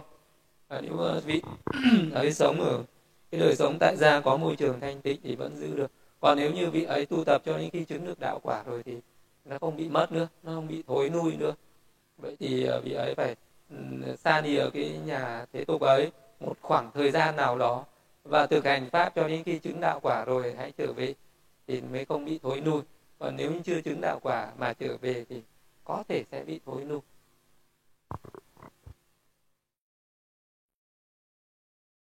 Dạ con thưa sư, con xin tỏ câu hỏi của hành giả Ngọc Mai ạ. Con xin kính nể đến sư ạ, xin sư cho con hỏi. Con tìm hiểu về thiền tâm hỷ khi con nghĩ đến một người mà con cảm thấy vị đó thành công về danh vọng, nhưng vị đó đang đắm nhiễm và tham ái, thì con thấy người đó đáng thương vì chịu cảnh khổ đau tham ái tà kiến. Xin sư cho con hỏi, trong trường hợp đấy con nên tác ý tâm hỷ như thế nào ạ? Con xin kính tri ân sư ạ. Nếu như khi thực hành thiền tâm hỷ, mình chỉ nghĩ đến cái thành công của người đó, chứ mình không nên nghĩ đến cái khổ đau bất hạnh của người đó, thì mới duy trì được cái tâm hỷ. Mình thực hành thiền tâm hỷ là vậy, đừng có suy nghĩ mông lung. Nếu như mình còn suy nghĩ mông lung nhiều khía cạnh, nhiều vấn đề, thì nó không đắc được thiền, nó không đắc được mình có, thì nó chỉ là một cái sự suy nghĩ thông thường, chứ nó không đạt được cái sự nhất tâm định tĩnh. Còn nếu như cái sự nhất tâm định tĩnh của mình nó chỉ khởi lên trên một cái tư tưởng, nó chỉ khởi lên trên một cái khái niệm đó, một cái đối tượng đó, thì nó mới vào được thiền của tâm hỷ. Thì mình khi mình hướng đến cái sự thành tựu của người đó là đúng, nhưng mình chỉ nghĩ đến khía cạnh thành công của người đó thôi. Mình giữ cái tâm trên một cái tư tưởng ấy, một cái suy nghĩ ấy, một cái đối tượng ấy, thì mình mới đắc được thiền. Còn mình lại nghĩ mông lung đến cái sự khổ đau, đến bất hạnh, đến cái tham ái đắm nhiễm của người đó nữa, một cái nó rơi ra khỏi đường thiền rồi. Lúc đấy nó cũng chẳng đắc được thiền. Vậy thì sự thực hành thiền mình phải biết cách thực hành. Đó, mình khởi lên cái tư tưởng là cầu mong cho người thiền này không phải xa liền những thành công đã đạt được, thì mình chỉ được giữ cái tư tưởng đấy thôi, chứ không được khởi lên những cái tư tưởng khác nữa, thì nó mới đắc định, nó mới nhất tâm được. Còn khi mà mình nghĩ đến khổ đau của người đó thì nó lại thành cái tâm bi, nó lại là cái tình thương, thì cái pháp đấy nó lại khác. Thì mình hãy thực hành cái pháp, phải hiểu cái cách thực hành và thực hành cho nó đúng thì mới đắc định được. Còn nếu như mình còn suy nghĩ mông lung như vậy thì có thực hành nó cũng chỉ tán loạn mà nó không có vào định được. Nên là đừng suy nghĩ mông lung, chỉ nghĩ đến thành công, chứ đừng nghĩ đến cái sự đắm nhiễm của người đó, đừng nghĩ đến cái khổ đau của người đó. Dạ con thưa sư, con xin đọc câu hỏi của hành giả Ngọc Mai ạ. Con xin kính đảnh lễ sư ạ. Thưa sư, xin sư cho con hỏi, con mua trứng ở chợ hoặc siêu thị thì con có bị phạm tội không ạ? Con xin tri ân sư ạ. Trứng nó còn tùy thuộc vào nhiều loại trứng. Trứng thì có những cái trứng ấy thì nó có những cái con, có những cái chúng sinh nó đã hình thành ở trong đó. Có những cái trứng thì nó không có những cái chúng sinh, thì nó là cái vật vô tri. Cái này nó còn tùy theo cái trứng đó nữa. Vậy thì nếu như mình là cái người giữ cái giới, tránh cái giới không sát sinh, thì tốt nhất là mình biết chắc chắn là cái trứng này nó không có cái mạng sống ở trong đó, thì hãng mua, thì nó sẽ trong sạch được cái giới đó. Còn nếu như mình còn hoài nghi, biết rằng không biết trong cái quả trứng này nó có sinh mạng hay không, hoài nghi như vậy thì tốt nhất đừng mua đưa cho nó chắc ăn. Nếu như mình là người giữ giới thận trọng thì cái gì nó hoài nghi thì tránh nó đi. Còn nếu như mình biết chắc chắn rồi thì hãng mua thì không phạm. Dạ con thưa sư, con xin đọc câu hỏi của hành giả Văn Hải ạ. Con xin kính bạch sư, xin sư hoan hỉ cho con hỏi một số câu hỏi sau ạ. Trong đạo Phật có tam nghiệp, đó là thân nghiệp, khẩu nghiệp, ý nghiệp, nhưng quyết định hành động đó là tốt hay xấu đều là do ý thức gây ra. Vậy tại sao phải chia ra làm tam nghiệp mà không gộp lại còn ý nghiệp thôi ạ? Chia ra như vậy để cho người ta dễ hiểu. Những hành động về thân, những hành động về lời nói, những hành động về ý, đúng là với một cái người nào mà đã tu tập cao rồi thì chỉ cần nói đến ý là người ta đã hiểu ra rồi. Ý chỉ đạo khởi lên rồi thân mới hành động. Vậy thì cái thân không bao giờ nó hành động độc lập, mà nó hành động cùng với cái ý thức đó. Cái thân nó chỉ là biểu hiện của cái ý thức đó mà thôi. Cái lời nói như vậy, cái lời nói không bao giờ nó hành động độc lập, chỉ có cái khẩu nó nói đâu, mà nó cũng chỉ là biểu hiện của cái ý thức mà thôi. Thân và khẩu đều là biểu hiện của cái ý thức bộc phát ra bên ngoài. Không bao giờ thân mà không, thân nghiệp nó luôn đi kèm với ý nghiệp, khẩu nghiệp nó cũng đi kèm với ý nghiệp, còn ý nghiệp có khi nó đi kèm với thân, có khi đi kèm với khẩu, có khi nó khởi lên một mình, nó không đi kèm với thân khẩu gì cả. Thì đó là ý nghiệp như vậy. Nhưng chia sẻ ra vậy để cho với một cái người sơ cơ, những người chưa thâm, những người học đạo chưa lâu ngày, chưa thâm sâu, người ta dễ hiểu. Vậy thì pháp của Phật là phải tuần tự vậy, đi từ thấp đến cao. Cái thân nghiệp thì nó bộc lộ ra bằng những hành động rất dễ hiểu, cho nên người ta biết là những cái hành động này là tội lỗi, phải tránh xa nó. Vậy thì người ta ngăn ngừa được những cái hành động ở nơi thân. Những cái lời nói như thế này là xấu, là tốt, thì người ta ngăn ngừa những cái lời nói xấu ở nơi khẩu. Và rồi sau đó đến ý thức, suy nghĩ như thế này là tốt, là xấu, thì người ta ngăn ngừa những cái suy nghĩ đó ở trong ý thức. Như vậy, chứ còn nếu như một cái người sơ cơ dạy người ta đi thẳng vào trong ý thức, thì ý thì nó mông lung, nó trừu tượng, người ta rất là khó hiểu. Vậy thì phải đi từ những cái cửa ở bên ngoài, đi vào những cái cửa bên trong, đi từ những cái bậc thang ở dưới, đi đến những bậc thang ở trên, đi từ những cái pháp dễ đến những cái pháp khó, từ thấp đến cao, một cái cách có tuần tự. Nên là pháp của Đức Phật phải như thế, có tuần tự, giới đến định đến tuệ, tức là mới học đi thẳng vào tuệ, không bỏ qua giới với định, thì chỉ những bậc thượng căn thượng trí mới thành tựu được. Còn những bậc trí tuệ thông thường thì phải đi từ thấp đến cao. Như vậy, một cái người đi thẳng vào ý, sẽ những người có trí tuệ thâm sâu người ta vẫn hiểu được, vẫn hành được. Nhưng mà những người thông thường người ta sẽ không khó hiểu. Nên Đức Phật mới dạy từ thấp đến cao như thế thôi. Hiểu như thế để biết được pháp của Phật, dạy để phục thông với tất cả mọi người, để cho mọi người đều có hiểu và thực hành được.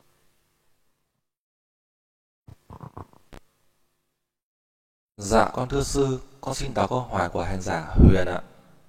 Con bạch sư, xin sư cho con hỏi.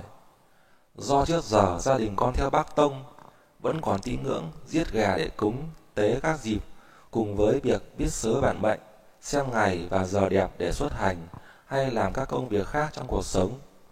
Ông nội và bố con đang có mong muốn lớn trong việc xây dựng lăng mộ đẹp để thờ cúng sau khi họ khuất núi. Gần đây con mới biết đến Phật giáo Nguyên Thủy, biết đến thiền tập theo Ngài Kim Triệu và Ngài Gia-ti-la. Con muốn hướng gia đình theo đạo Phật Nguyên Thủy, đã theo Phật giáo Nguyên Thủy, nhưng không biết sau khi giúp họ giữ giới thì lên bắt đầu từ đâu nữa. Kính mong sư chỉ dạy để họ có thể theo con đường Phật Pháp chính thống, và ý kiến của sư về việc xây lăng mộ đẹp đẽ cho người quá cố trong quan điểm của Phật giáo Nguyên Thủy. Con cảm ơn sư ạ. Cái này cái người mà hiểu ra được cái tránh cái tà, nó cũng là cái phước, cái duyên của mỗi người. Có những người có cái phước duyên, có cái thì sẽ có cái sự hiểu biết chân chánh, có cái sự suy xét chân chánh, nhận thức chân chánh. Còn có những người thì không có cái duyên đó, không hiểu biết những điều chân chánh, mà họ tiếp thu những cái tư tưởng sai trái, sống theo những cái tư tưởng, những cái tà kiến mê tín đấy. Thì cái điều đó thì nó luôn có ở trên cuộc đời này, ngay cả thời Đức Phật cũng vậy. Đức Phật có hiện diện ở trên cuộc đời cũng chỉ độ được những người có duyên với Pháp, chứ không thể độ được người vô duyên. Cũng như thế, nếu như mà cha mình là cái người có duyên với Pháp, thì mình thử xem, muốn thử biết được thì phải tạo cái duyên cho cha mẹ được tiếp cận giáo Pháp, được thân cận giáo Pháp. Một cái người muốn độ cha mẹ thì khi mình đi tham gia các khóa thiền ấy, thì mình có thể khuyến khích cha mẹ cùng tham gia, hoặc là người đấy tận tâm muốn độ cha mẹ theo chánh pháp nữa, thì phải thỉnh các cái bậc đạo sư, các bậc có thiện tri thức ấy về tận nhà mình giảng pháp để gieo duyên. Nếu như cha mẹ mà có duyên hiểu được pháp, có tin được giáo pháp, thì sẽ bỏ được cái tà đó để theo cái chánh. Còn bản thân mình có thể chưa nói được thì mình phải biết, nhờ những cái bậc có cái uy tín, có cái uy đức nói, có thể là những người thân của mình mới phát khởi niềm tin được. Thì mình phải biết tạo ra những cái duyên như vậy. Còn nếu như mình thấy hoàn toàn mình bất lực, không thể tạo được cái duyên gì cả, thì mình cũng đành chịu thế thôi. Đó là do mình cũng chưa đủ cái năng lực, cái khả năng độ được người thân, cho nên là mình sẽ bất lực. Còn nếu như mình có đủ cái khả năng ấy, thì mình hãy cố gắng thực hành bằng cách này hay cách khác. Thì cái việc đầu tiên là phải được thân cận với lại những các cái bậc có khả năng mà giảng dạy những cái giáo pháp ấy, rồi sau đó mình gieo duyên bằng những cách này hay cách khác để được nghe pháp, và sau đó là được thực hành những cái pháp đó nữa. thì trong cái quá trình ấy được nghe pháp, được thực hành pháp ấy, thì cái trí tuệ mới tăng lên, cái chánh kiến nó tăng lên, rồi cái tà kiến bắt đầu nó mới suy yếu, nó mới giảm dần đi, rồi dần dần thì mới thay đổi được. Để mà thay đổi được một người có thể phải mất một thời gian rất là lâu dài, nhiều năm, nhiều tháng, chứ không phải là dễ dàng trong một thời gian ngắn mà có thể thay đổi được. Thì cứ cố gắng làm được đến đâu thì làm. Còn những cái quan điểm, những cái tư tưởng sai lầm ở trên thế gian thì có rất là nhiều. Ở đời người ta không hiểu nhân quả thì người ta sẽ sát sinh, sẽ tin vào những cái việc cúng bái, và đặc biệt là người ta tin rằng có những cái linh hồn nó tồn tại sau khi chết, cho nên người ta sẽ có cái sự no xa, nó là chết rồi sẽ phải có cái ngôi nhà đẹp, cho nên người ta xây năng mộ cho bản thân mình hoặc cho những người thân. Thì đó nó xuất phát từ cái lòng, từ cái tư tưởng, đó là cái tư tưởng thường kiến cho rằng có linh hồn tồn tại sau khi chết thôi. Nếu như một cái người nào khi người ta dứt bỏ được, người ta biết rằng con người chết rồi sẽ đi luân hồi tái sinh, thì cái người đấy cần phải được nghe pháp rất là lâu, rất là nhiều, và có cái sự hiểu và có sự giác ngộ ra. Người ta dứt được cái tà kiến đấy đi thì người ta mới không còn quan trọng cái chuyện cúng bái, quan trọng cái chuyện dâng sao giải hạn, lễ bái sớ sách, hay là năng mộ, hay là cúng bái người chết. Người ta không còn quan trọng chuyện đó nữa, do người ta có chánh kiến, hiểu ra các sự thật. Còn vậy thì phải thay đổi cái tư tưởng đấy. Vậy thì phải nghe pháp và thực hành pháp. Nếu mình có được cái duyên tạo cho cha mẹ được nghe pháp, được thực hành pháp, thì sẽ hết cái tà kiến đó. Còn nếu như mà không đủ cái duyên để nghe pháp và thực hành pháp, thì những cái người ấy sẽ chết với cái tà kiến ấy, và sẽ đi tái sanh với cái nghiệp mà mình đã tạo ra, có thể là vào cõi khổ hay là cái cõi nào đó, thì tùy theo cái nghiệp mà mọi người đã tạo ra. Thì trên đời là như vậy, có những điều mình làm được, có những cái việc mình không thể làm được.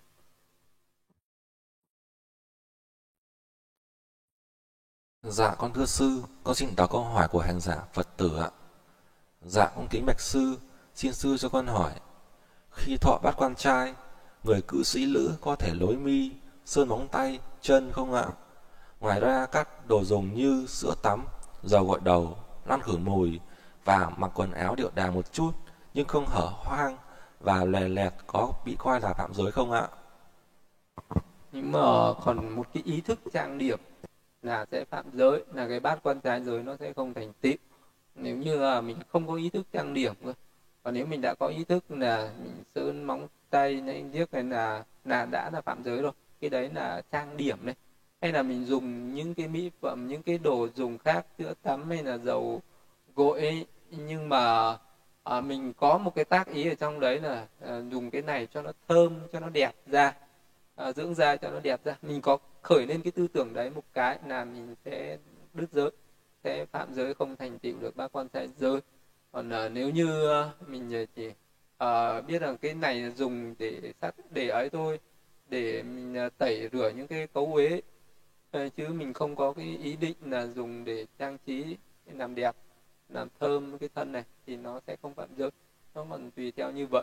Nên là mình không có dùng những sức nước hoa, không có trang điểm trong cái ngày hôm đấy. Với người tại gia thì có một ngày một đêm, thì mình hãy giữ trong một ngày một đêm đấy, nó không quá khó, để đảm bảo an toàn nhất, là tránh xa hết tất cả những cái thứ đấy. Đấy mình nên nằm ở, không nên nằm trên giường cao, nằm ở cái phản ở dưới đất thôi.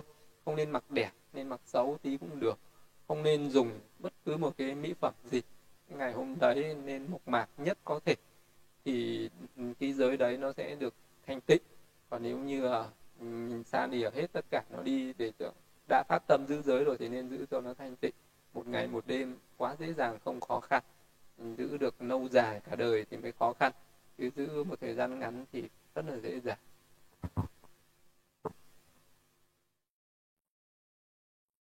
Dạ con thưa sư, con xin đọc câu hỏi của hành giả Phật tử ạ.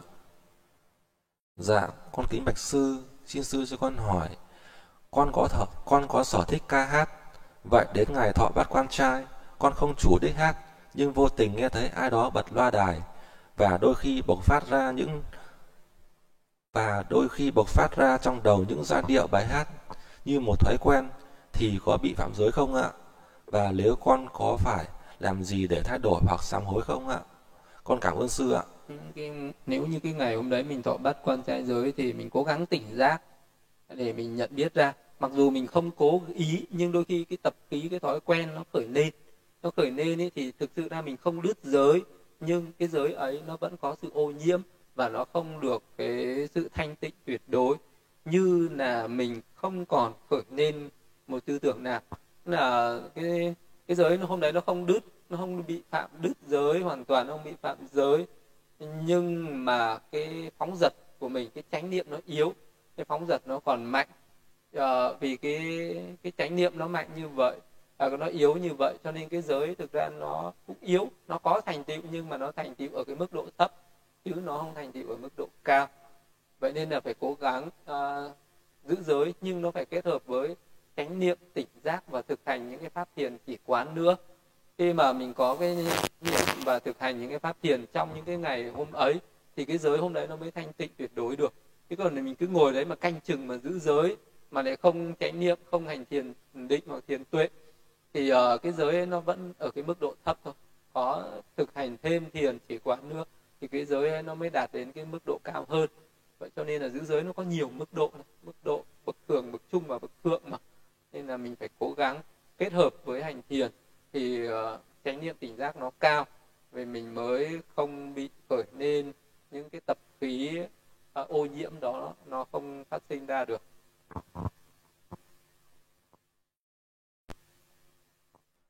Dạ con thưa sư, con xin đọc câu hỏi của hành giả An Tuấn ạ.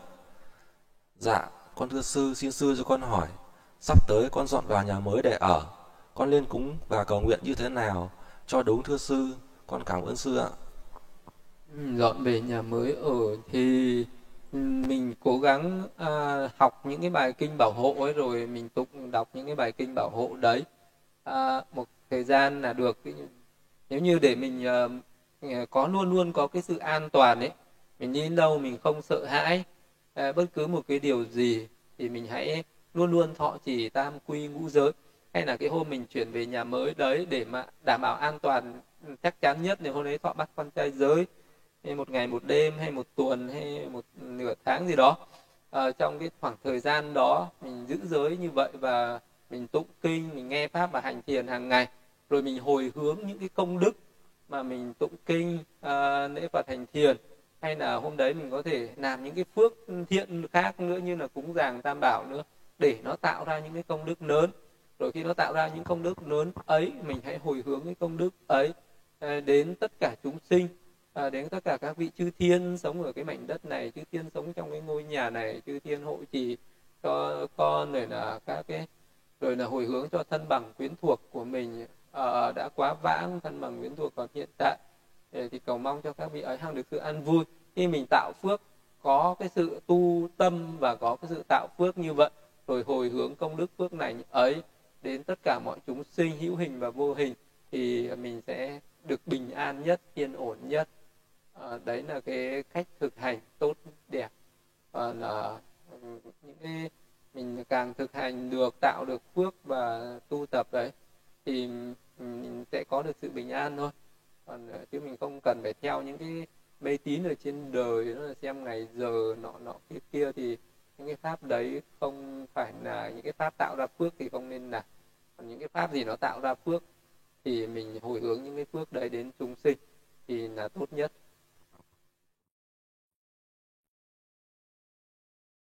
Dạ con thưa sư, con xin đọc câu hỏi của hành giả Nhuận Đức ạ. Dạ con bạch sư, xin sư cho con hỏi, một vị đang ở địa ngục chịu những tra tấn khốc liệt, làm vị ấy đã quá đau đớn, dẫn tới tâm trí mơ màng hay vẫn tỉnh táo?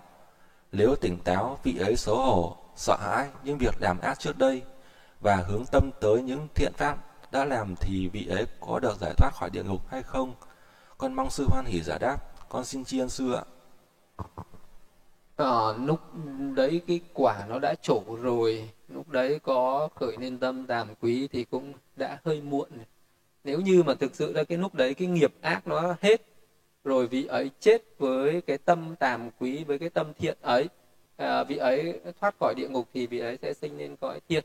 Nếu như cái tâm tàm quý nó khởi vào cái thời điểm cận tử của cái lúc mà vị đó đang ở trong địa ngục ấy, thì vị đó mới thoát. Còn nếu như cái tâm tàm quý nó khởi lên nhưng cái nghiệp nó chưa hết thì vẫn bị cái quả báo nó vẫn duy trì, tức là mình vẫn bị những cái hành hạ, chứ không phải là lúc cái tàm quý khởi lên một cái mà thoát ngay được.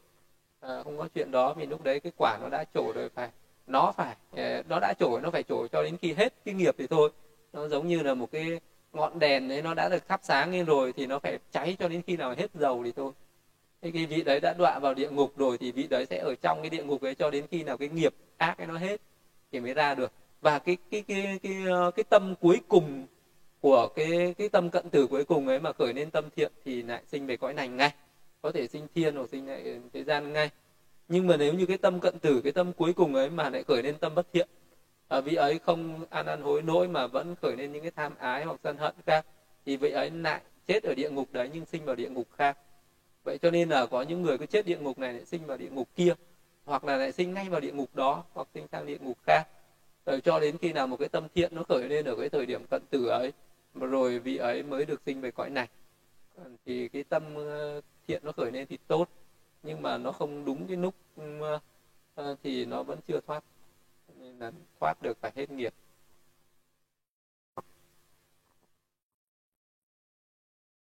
Dạ con thưa sư, con xin đọc câu hỏi của hành giả Nhuận Đức ạ. Dạ con bạch sư, xin sư cho con hỏi. Một vị đang làm thân xúc sanh thì tâm trí vị ấy có được thanh tỉnh hay mơ màng? Vì con thấy chúng sinh thường rất ít trí tuệ, và khi hết nghiệp xúc sinh thì tâm trí ấy có được thanh tỉnh hay vẫn mơ màng? Con mong sư hoan hỉ giải đáp. Con xin tri ân sư ạ. Cái tâm xúc sinh thì nó thường là cái tâm nó ngu si, nhưng mà cũng có lúc nó khởi lên tâm sân này, có lúc nó khởi lên tâm si, có lúc nó khởi lên tâm tham, nhưng mà cũng có lúc nó khởi lên được cái tâm thiện, chứ không phải là lúc nào nó cũng bất thiện. Vậy thì xúc sinh vẫn có thể khởi lên tâm thiện được.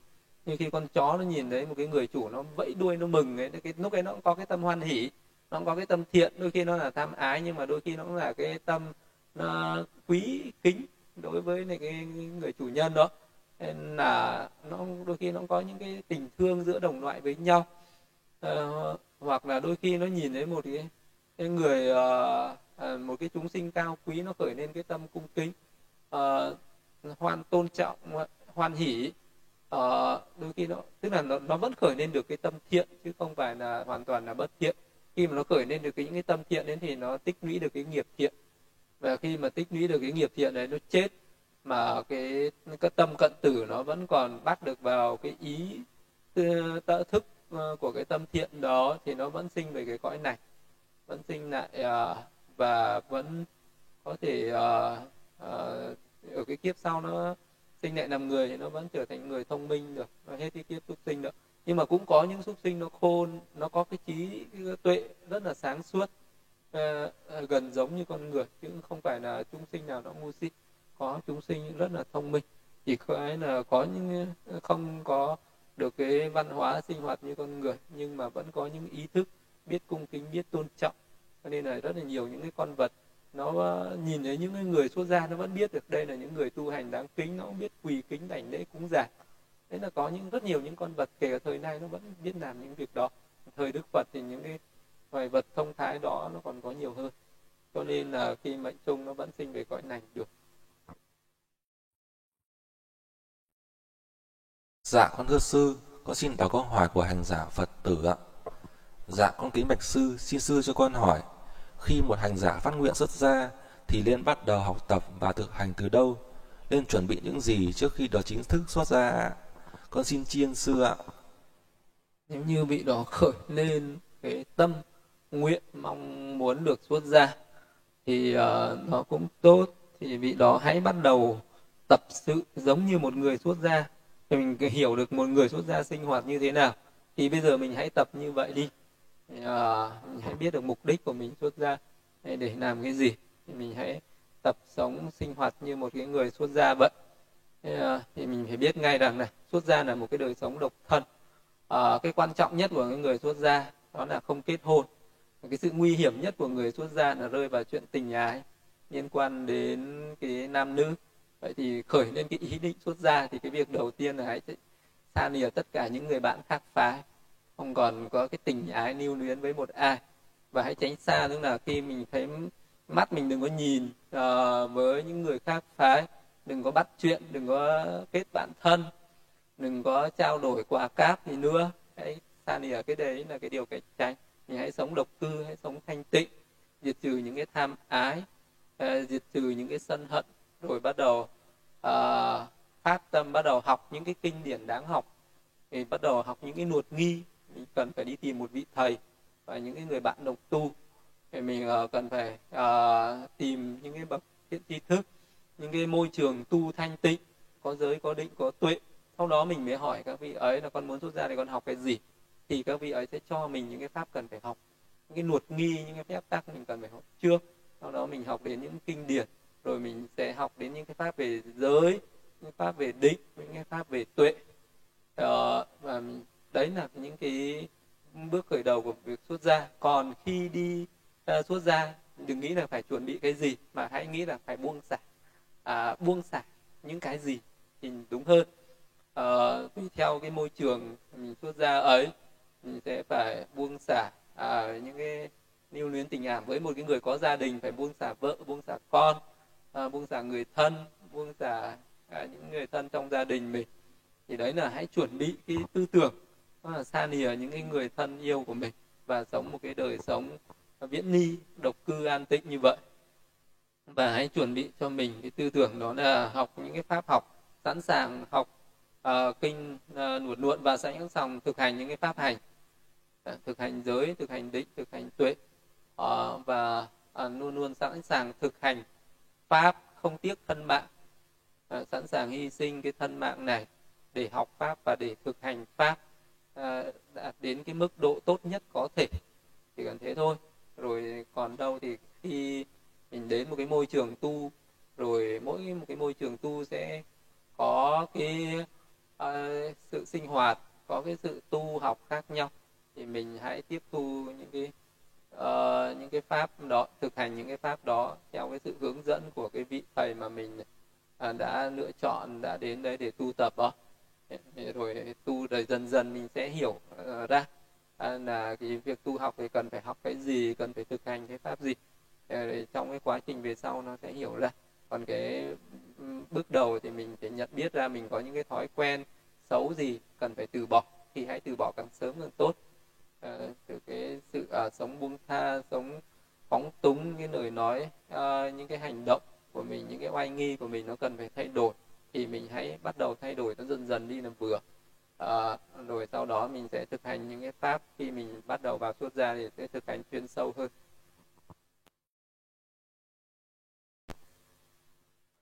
Dạ con thưa sư, con xin tỏ câu hỏi của hành giả Tâm Nguyễn ạ.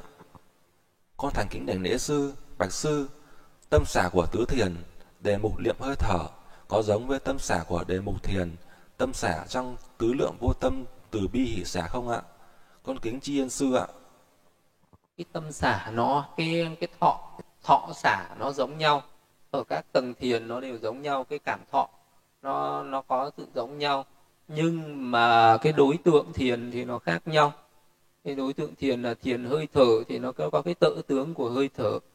Còn đối với thiền tâm xả trong cái tứ vô lượng tâm ấy, vượt qua tam thiền tâm từ, hay là vượt qua tam thiền tâm bi, vượt qua tam thiền tâm hỷ, thành tựu được tứ thiền tâm xả. Thì cái tâm xả ấy, cái trạng thái tâm là nó thản nhiên đối với lại các cái chúng hữu tình, đối với tất cả chúng sinh. Còn cái tâm xả của thiền hơi thở là nó thản nhiên đối với cái tự tướng của hơi thở. Thì cái trạng thái, cái cảm thọ thì nó giống nhau là cái sự thản nhiên, nhưng cái đối tượng thì nó khác nhau. Và khi xả thiền ra thì nó khác.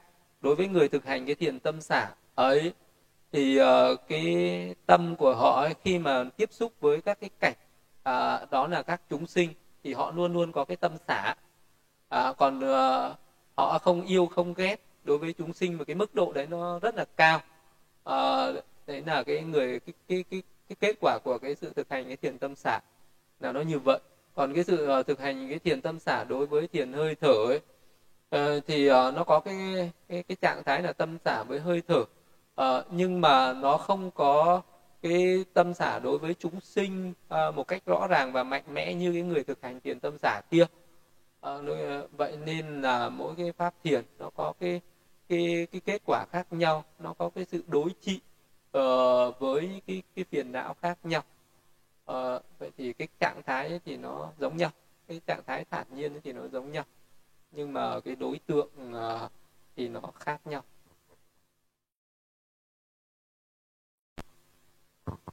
Dạ, con thưa sư, con xin tỏ câu hỏi của hành giả Tâm Nguyễn ạ.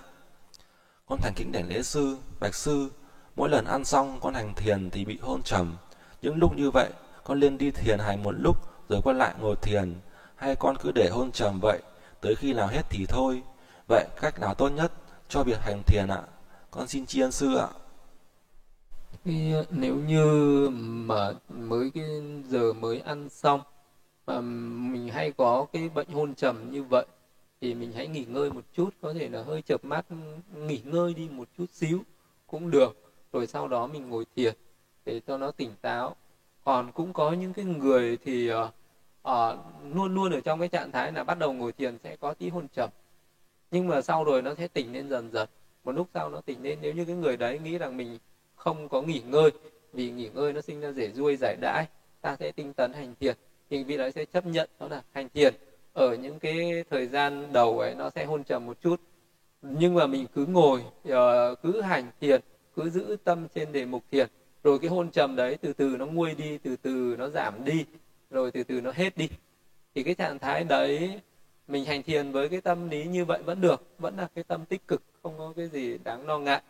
Vậy thì trong cái lúc mình hành thiền, nó ở cái lúc bắt đầu ngồi, cái tâm định nó còn yếu, cho nên là những cái triển cái nhất là về hôn trầm hay là các cái vọng tưởng nó vẫn khởi lên, nhưng mà mình cứ thực hành, mình không vì một vài cái phiền não, cái vọng tưởng hay cái hôn trầm đấy mà mình lại khởi lên cái sự bất an hay là lo lắng gì hết.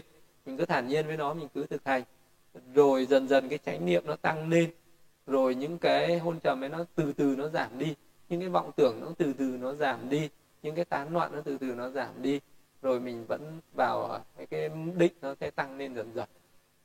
Vậy khi ngồi thiền thấy hôn trầm cũng đừng có no, cứ ngồi để nó tự hết, hay là thấy vọng tưởng cũng đừng có no, cứ tiếp tục thực hành, rồi dần dần nó yếu đi, rồi dần dần nó sẽ hết dần dần. Cho nên là vậy thì cứ ngồi là tốt nhất. Còn cũng có mỗi người có những cái cách đối trị nó khác nhau. Có người thì sẽ đối trị nó bằng cách đi bộ một chút cho nó tỉnh táo, có người đối trị nó bằng cách đi nghỉ ngơi một tí cho nó tỉnh táo, có người thì đối trị nó bằng cách là cứ tinh tấn thực hành, rồi nó qua cái cơn hôn trầm ấy nó sẽ tỉnh lại. Đấy là có nhiều cách thực hành đều có thể vượt qua được hết. Dạ, con thưa sư, con xin tỏ câu hỏi của hành giả Lê Trung Hiếu. Dạ, con bạch sư, xin sư cho con hỏi, năm nay chùa mình có tổ chức lễ dâng y không ạ? Và khi dâng y thì nên chuẩn bị những lễ vật gì để cúng dường cho các sư ạ? Con xin kính tri ân sư ạ. Dâng y là khi ra hạ. Khi ra hạ sẽ có 1 tháng kể từ cái lúc dâng y. Thì sẽ dâng y vào bất cứ thời điểm nào cũng được, thì lúc đấy chùa sẽ có thông báo. Có thông báo này, một người có thể đến dâng y, rồi cúng dường những cái vật dụng tùy ý, tùy tâm, hoặc là mình đến tham dự với cái tâm tùy hỷ thì đều được hết. Thì cái đấy là tùy mỗi người, tùy tâm mỗi người.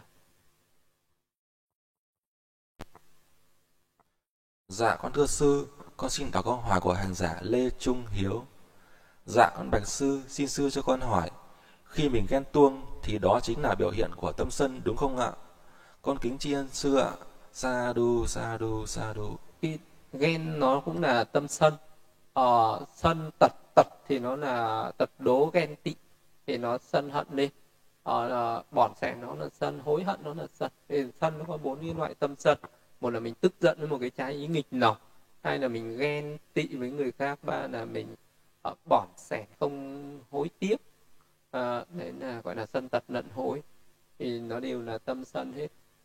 Tẩu bí ưu não nhưng nó đều là tâm sân hết. Tâm sân nó có rất nhiều loại. Dạ con thưa sư, con xin tỏ câu hỏi của hành giả Tuệ Minh. Dạ con kính bạch sư, con mong sư hoan hỉ giải đáp thắc mắc này giúp con ạ. Con có nghe buổi vấn đáp hôm trước, sư nói về việc tạo thiện nghiệp kiếp này cũng sẽ thúc đẩy các thiện nghiệp kiếp xưa trổ theo. Thưa sư, con xin phép hỏi bài kệ nào hay đoạn kinh nào Đức Thế Tôn đã dạy về việc này ạ? Con muốn tìm hiểu thêm ạ. Con kính tri ân sư ạ.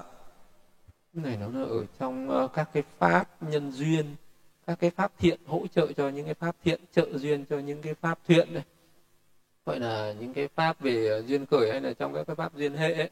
Nếu mà muốn nghiên cứu kỹ thì đọc vào trong cái pháp cái 24 duyên của Đức Phật dạy, duyên hệ đó. Cái bài kinh Bát Thần Á nói về các cái duyên ấy. Thì những cái pháp thiện hỗ trợ cho những cái pháp thiện, có những cái pháp thiện thì nó lại hỗ trợ cho pháp bất thiện, có cái pháp bất thiện nó hỗ trợ cho pháp bất thiện, có cái pháp bất thiện nó lại hỗ trợ cho pháp thiện. Ở đây thì nó có cái sự hỗ trợ, có cái sự tương quan, có cái nhân duyên nó phát sinh ra nhau. Đấy, thì cái điều đó mình có thể học ở trong cái pháp và mình có thể quan sát được, ứng dụng được ở trong cái cuộc sống hàng ngày này. Như là khi một cái người mình phát tâm làm cái việc thiện, ví dụ như là cái người đấy mình hướng tâm đến cái đời sống tu tập ở trong hiện tại này, mình sẽ gặp lại rất là nhiều những cái nhân duyên, những cái người mà mình đã có duyên tu tập ở trong quá khứ, như là mình sẽ gặp những cái bậc thầy, những cái bậc bạn đồng tu mà mình đã từng gieo những cái nhân duyên đó ở trong quá khứ, hay là những cái duyên mà mình đã cúng dường hay là đã hỗ trì những cái bậc tu tập khác, nó sẽ hỗ trợ cho mình thực hành cái pháp ở đời này để mình đi đến giải thoát, đi đến giác ngộ được. Thì đó là những cái pháp đấy nó rất là thực tế ở trong cuộc sống này. Và những cái pháp đó một cái người học đạo thì mình có thể hiểu ra được, và chứ nó không có cái gì là sai trái cả. Dạ con thưa sư, con xin đọc câu hỏi của hành giả Thiền Sinh ạ. Con xin kính đảnh lễ sư ạ. Dạ thưa sư, con thấy con bị chấp ngã, tham ái vào cái tôi của con và cả tự ngã của người khác. Con xin sư từ bi chỉ dạy và cho con lời khuyên ạ. Con xin kính tri ân sư ạ. Tham ái vào cái mình và người khác, đơn vì mình tất nhiên là cái tham ái thì ai cũng có những cái mức độ nó cao nó thấp khác nhau mà thôi. Còn cái sự mình muốn dứt được nó có rất nhiều cách để dứt nó, nhưng mà mình cần phải thực hành thọ trì một cái pháp thiền thiền nào đấy thì mình mới có thể đối trị được. Chứ nếu mình không thực hành thì khó mà đối trị được. Cái pháp mà mình có thể dễ dàng đối trị nhất đó là mình thực hành cái pháp thiền quán về 32 thể chuộc. Mình quán về tóc lông móng răng da thịt gân xương tủy thận cho đến nước tiểu ấy. Quán đi quán lại để thấy cái thân này là ô uế, là bất tịnh ở bên trong, rồi quán ra tất cả các cái thân ở bên ngoài.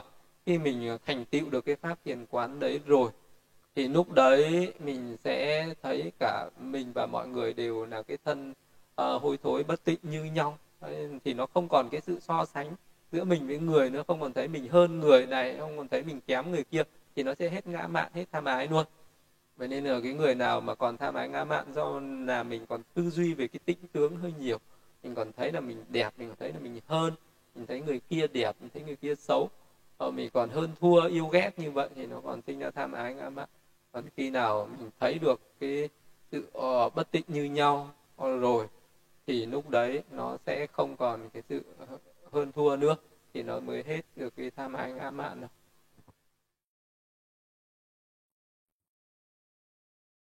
Dạ con thưa sư, con xin đọc câu hỏi của hành giả Minh Bạch ạ. Con kính bạch sư, xin sư cho con hỏi. Trong bài kinh Cội rễ của sự vật, Tăng Chi Kinh, có đoạn Đức Phật nói với các vị tỳ kheo như sau: Lạy chư hiền, các pháp lấy dục làm căn bản, tất cả pháp lấy tác ý làm sanh khởi, tất cả pháp lấy xúc làm tập khởi, tất cả pháp lấy thọ làm chỗ tụ hội, tất cả pháp lấy định làm thượng thủ, tất cả pháp lấy liệm làm tăng thượng, tất cả pháp lấy tuệ làm tối thượng, tất cả pháp lấy giải thoát làm lõi cây.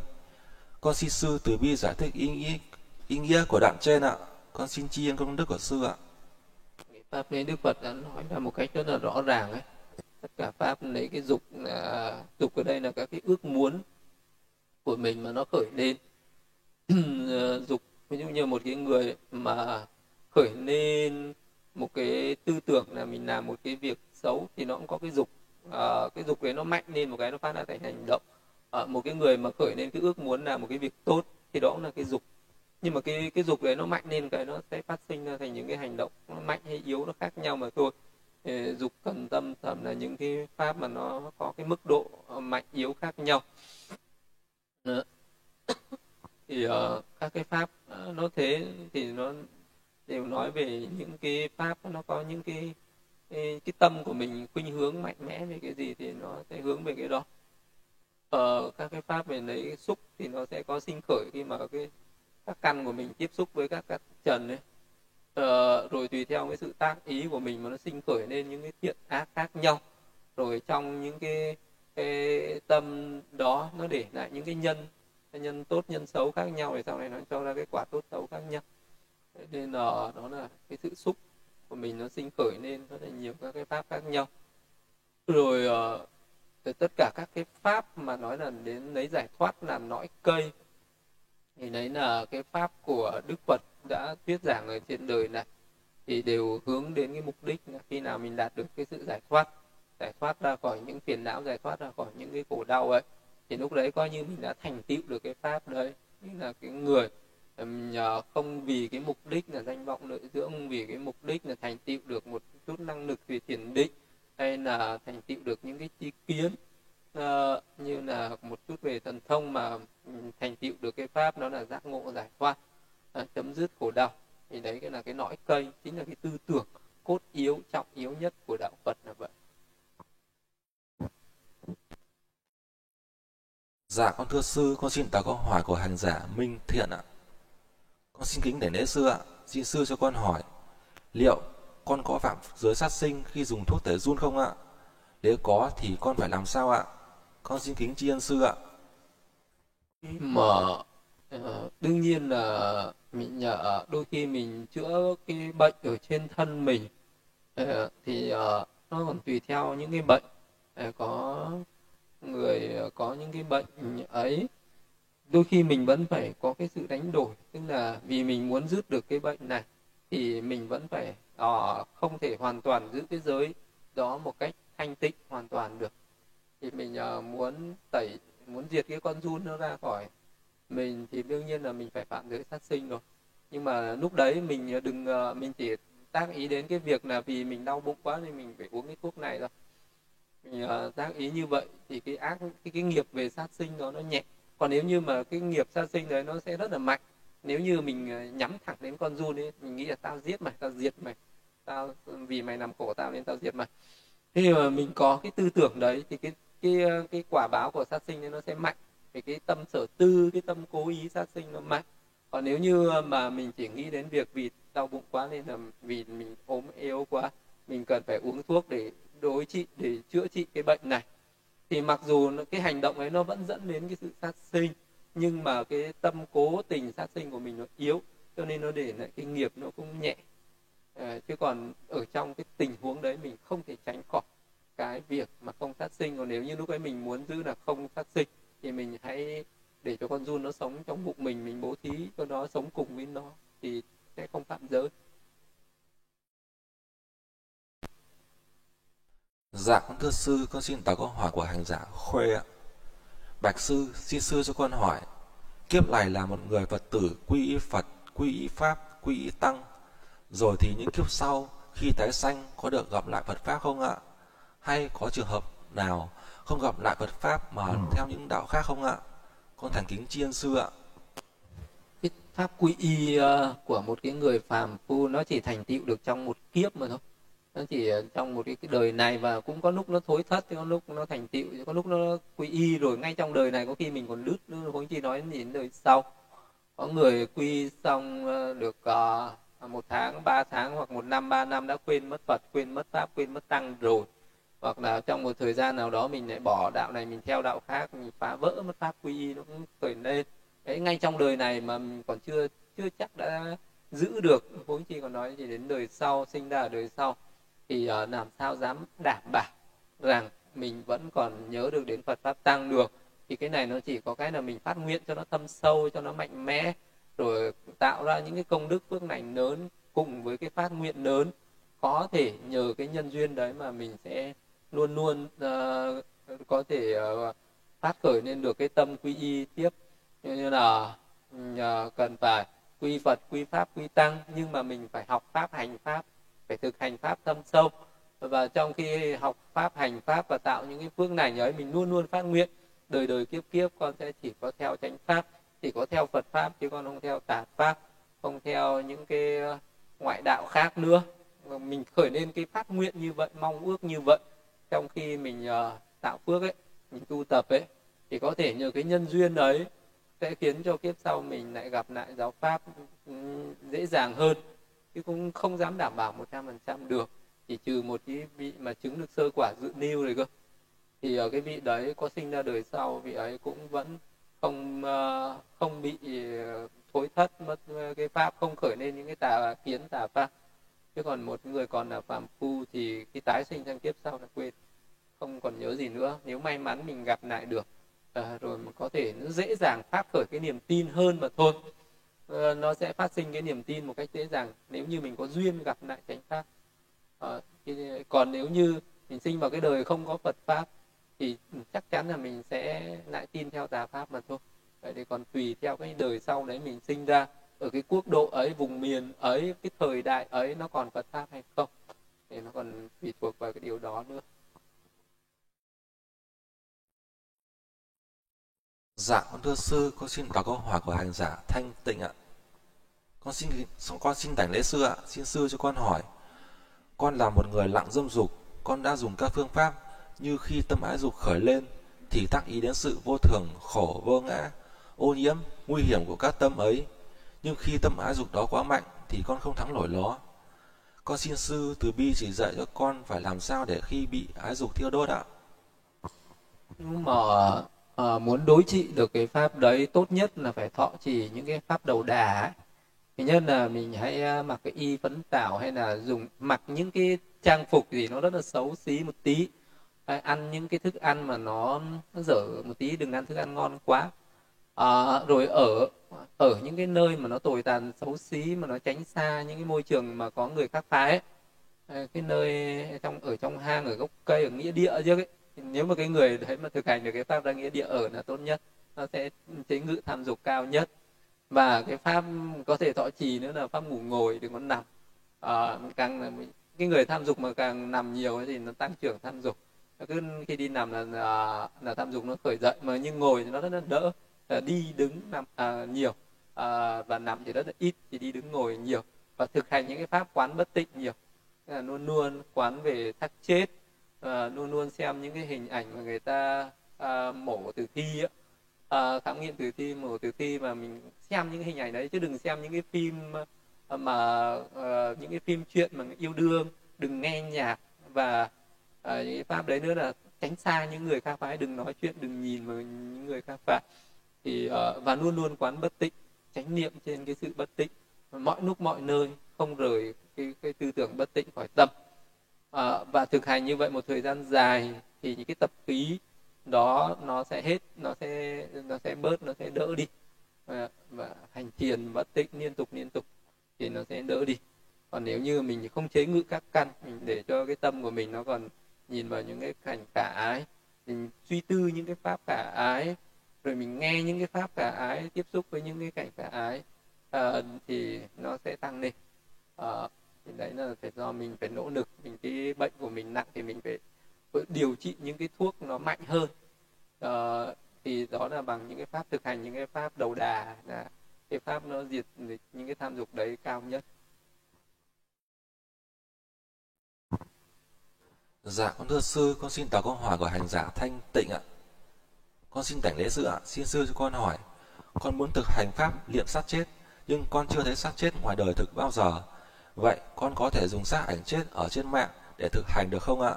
Hay có pháp môn nào khác để thực hành chế ngự tâm ái dục không ạ? Con xin tri ân sư ạ. Thì nếu mình nhìn thấy một cái xác chết rồi thì mình thực hành nó có cái sự kinh cảm cao hơn, mà thực hành nó dễ hơn. Còn nếu trường hợp mình chưa từng nhìn thấy bao giờ thì đành mình phải nhìn cái xác đó ở trên mạng.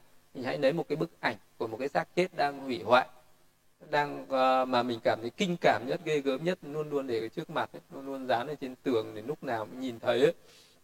Rồi ngồi thiền mình mở mắt ra nhìn, xong nhắm mắt lại rồi cứ niệm xác chết thì vẫn được, nó vẫn có tác dụng, chứ không phải không có. Thì hãy thực hành bằng cách đó, rồi dần nó sẽ tăng lên, cái tâm nó ni dục ni tham nó sẽ tăng lên. Dạ con thưa sư, con xin đọc câu hỏi của hành giả Ngô Huy Đăng ạ. Con kính bạch sư, xin sư cho con hỏi, một người Phật tử tại gia tu thiền có thể đạt đến tứ thiền không ạ? Con xin tri ân sư ạ. Một người Phật tử tại gia tu thiền có thể chứng đắc được tứ thiền nếu vị ấy có đầy đủ những cái điều kiện, như là có một cái trú xứ thích hợp, có được thời tiết thích hợp, có thực phẩm thích hợp, có những người hướng dẫn một cách phù hợp, thích hợp. Và vị ấy có cái đức tin, có cái sự tinh tấn, có cái chánh niệm, có nhất tâm và có cái trí tuệ tốt. Vị ấy thực hành miên mật, và trong cái quá trình thực hành ấy, vị ấy phải sống độc cư, vị ấy phải sống xa lìa cái đời sống thế tục. Mặc dù trên cái hình tướng là thế tục, là một cái người Phật tử tại gia, nhưng mà vị ấy thực hành pháp chẳng khác gì người xuất gia cả, thì vị ấy vẫn đắc được các tầng thiền. Còn nếu như mà vị ấy vẫn sống ở đời sống thế tục và bận rộn năng xăng phiền não và hưởng thụ ngũ dục như người thế dục thì vị ấy không thành tựu được. Dạ con thưa sư, con xin tỏ câu hỏi của hành giả Phương Lâm ạ. Con kính bạch sư, xin sư cho con hỏi, trong quá trình từ khi được thọ ký trở thành Đức Phật trong tương lai, người đó bị thối tâm hay có khi là phạm giới và rơi vào những hoàn cảnh xấu và bị đọa không ạ? Con xin tri ân sư ạ. Một vị Bồ Tát mặc dù đã được thọ ký, nếu như một vị mà Bồ Tát phát nguyện rằng tôi sẽ thành Phật, sẽ quyết định tu thành Phật, nhưng chưa được thọ ký, chưa có một vị Phật nào thọ ký chứng nhận điều đó thì vẫn thối nuôi. Trên đời này những người phát nguyện thành Phật rất nhiều, vô số vô tận. Để mà một cái người thật sự là một cái người Bồ Tát không bị thối nuôi nữa, chỉ từ khi vị ấy có một vị Phật chánh đẳng giác thọ ký chứng nhận và tuyên bố rằng vị này trong tương lai sẽ thành Phật, bao nhiêu a tăng kỳ kiếp sau, vào cái thời nào sẽ thành Phật ấy, thì chỉ từ khi đấy mà đi vị ấy mới không thối nuôi nữa. Mặc dù cái không thối nuôi thì có, nhưng mà những cái kiếp sau sinh ra, có những kiếp vị ấy nhớ mình là Bồ Tát, có kiếp vị ấy vẫn quên, có những kiếp vị ấy vẫn là một cái người bình thường và vẫn tạo ra những ác nghiệp, và vị ấy vẫn đọa làm súc sinh, đọa vào địa ngục, đọa rất nhiều, chứ không phải không có. Ai mà đọc tiền thân Đức Phật thì biết những cái kiếp mà đọa vào địa ngục, đọa làm súc sinh vô số. Chỉ có một cái điều là một vị ấy là một vị Bồ Tát rồi, thì đời nào sinh ra vị ấy cũng mang thân nam, không bao giờ mang thân nữ. Một cái người mà mang thân nữ mà xưng mình là Bồ Tát thì đấy chỉ là Bồ Tát mới phát tâm thôi, chứ chưa thành tựu. Và vị ấy có làm súc sinh thì cũng làm giống đực, không bao giờ làm giống cái như vậy. Vị ấy có làm súc sinh thì vị ấy không bao giờ đọa và không bao giờ làm những con vật nhỏ bé như con sâu bọ ruồi muỗi, mà vị ấy có cái con vật nhỏ nhất thì cũng như bằng con chim cút, chứ không bao giờ làm mấy con vật nhỏ hơn. Thế là nếu như có đọa và cõi khổ vẫn đọa, đọa địa ngục cũng có, vị ấy thì không đọa vào những cái địa ngục quá lớn đâu, còn vẫn đọa vào địa ngục, vẫn đọa làm súc sinh thì vẫn có. Nhưng vị ấy vẫn trong vòng luân hồi sinh tử, có lúc tạo thiện nghiệp, có lúc tạo ác nghiệp, không phải là không. Nhưng mà cái khuynh hướng tạo thiện nghiệp thì nó rất là mạnh, cái khuynh hướng bố thí và giữ giới rất là cao, xuất gia thực hành các cái pháp thiền định rất là mạnh, rất là cao. Đấy là cái khả năng của một vị Bồ Tát đi ở trong sinh tử là như vậy. Nhưng mà vì còn phiền não chưa dứt, còn tham sân si, cho nên có những lúc tham sân si nó vẫn khởi lên, cho nên có lúc vị ấy vẫn tạo ác nghiệp, có những lúc vẫn làm tướng cướp, có những lúc ấy vẫn gây sự chiến tranh đây đó, vẫn đọa địa ngục cũng có. Nhưng mà những cái khuynh hướng về tạo những ba la mật, những cái công đức, những thiện nghiệp thì mạnh và rất là nhiều, và vị ấy khuynh hướng tu tập vẫn mạnh hơn. Là những cái tâm bất thiện thì nó vẫn khởi lên nhưng mà nó ít hơn. Dạ con thưa sư, hiện còn một câu hỏi nữa. Dạ con thưa sư, con xin tỏ câu hỏi của hành giả Quốc Hưng ạ. Dạ, con cung kính bạch sư, xin sư cho con hỏi. Trong giới thứ ba của người Phật tử tại gia, theo con hiểu là giới để bảo vệ hạnh phúc gia đình và đạo đức hôn nhân. Do đó, người Phật tử không được ngoại tình khi đã có gia đình, cũng như không được quan hệ bất chính với người đã kết hôn. Còn trong tình yêu, hai bên đều tự nguyện đến với nhau và yêu đương nhau, có quan hệ nam nữ và người nữ không còn ở dưới sự quản lý của cha mẹ, đã tự chủ về kinh tế, chỗ ở, cũng như ngược lại, còn cấp dưỡng cho cha mẹ. Như vậy, nếu người nam có quan hệ trong tình yêu với người nữ này, khi hai bên đều chưa lập gia đình và đang trong giai đoạn yêu đương, thì có bị phạm giới tà dâm không ạ? Con xin kính tri ân sư ạ. Thì cái giới tà dâm này nó căn cứ trên nhiều cái mức độ khác nhau. Có những cái giới vì mình giữ vì cái danh dự, cái phẩm giá của con người, nhưng mà cũng có khi mình phạm tà dâm là tạo lên những cái tội nỗi, những cái ác nghiệp đáng bị đọa vào địa ngục. Thì nó rất là nhiều người, có những người tà dâm ấy, sau này đọa vào địa ngục ấy, trong kinh Đức Phật nói rất nhiều ấy. Nhiều người vì tà dâm mà đọa địa ngục. Nhưng mà cũng có những người phạm tà dâm đấy nhưng mà nó không có cái tội phải chịu cái quả báo khổ đau. Nhưng với cái người, có những người thì vẫn giữ vì cái sự trong sạch, vẫn giữ vì cái danh dự, cái phẩm giá. Nó có nhiều cái mức độ khác nhau. Nên là nếu như mình là một cái người phạm tà dâm đấy mà tạo ra nhiều cái đau khổ cho mình và cho những người xung quanh, thì cái người đấy sẽ tạo ra những cái ác nghiệp. Cái ác nghiệp khi mình, hoặc là có những người vì cái tà dâm đấy mình sinh ra nhiều cái sự đắm nhiễm, cái tâm tham dục nó mạnh lên và mình chết với cái tâm vẫn còn tham dục ấy thì nó cũng đoạn. Vậy cái tà dâm nó cũng có thể làm cho mình bị cái tâm tham dục nó chi phối, nó là cái tâm ô nhiễm, nó là tâm bất thiện. Nếu như mình chết với cái tâm đấy mình cũng đọa vào cái cõi khổ đau. Chính vì vậy nên là đó là cái nguyên nhân thứ hai, mình nên tránh cái điều đó. Và có cái điều nữa đó là vì mình là một cái người Phật tử, vậy cho nên là mình giữ gìn những cái pháp ấy để cho mình xứng đáng là một người Phật tử.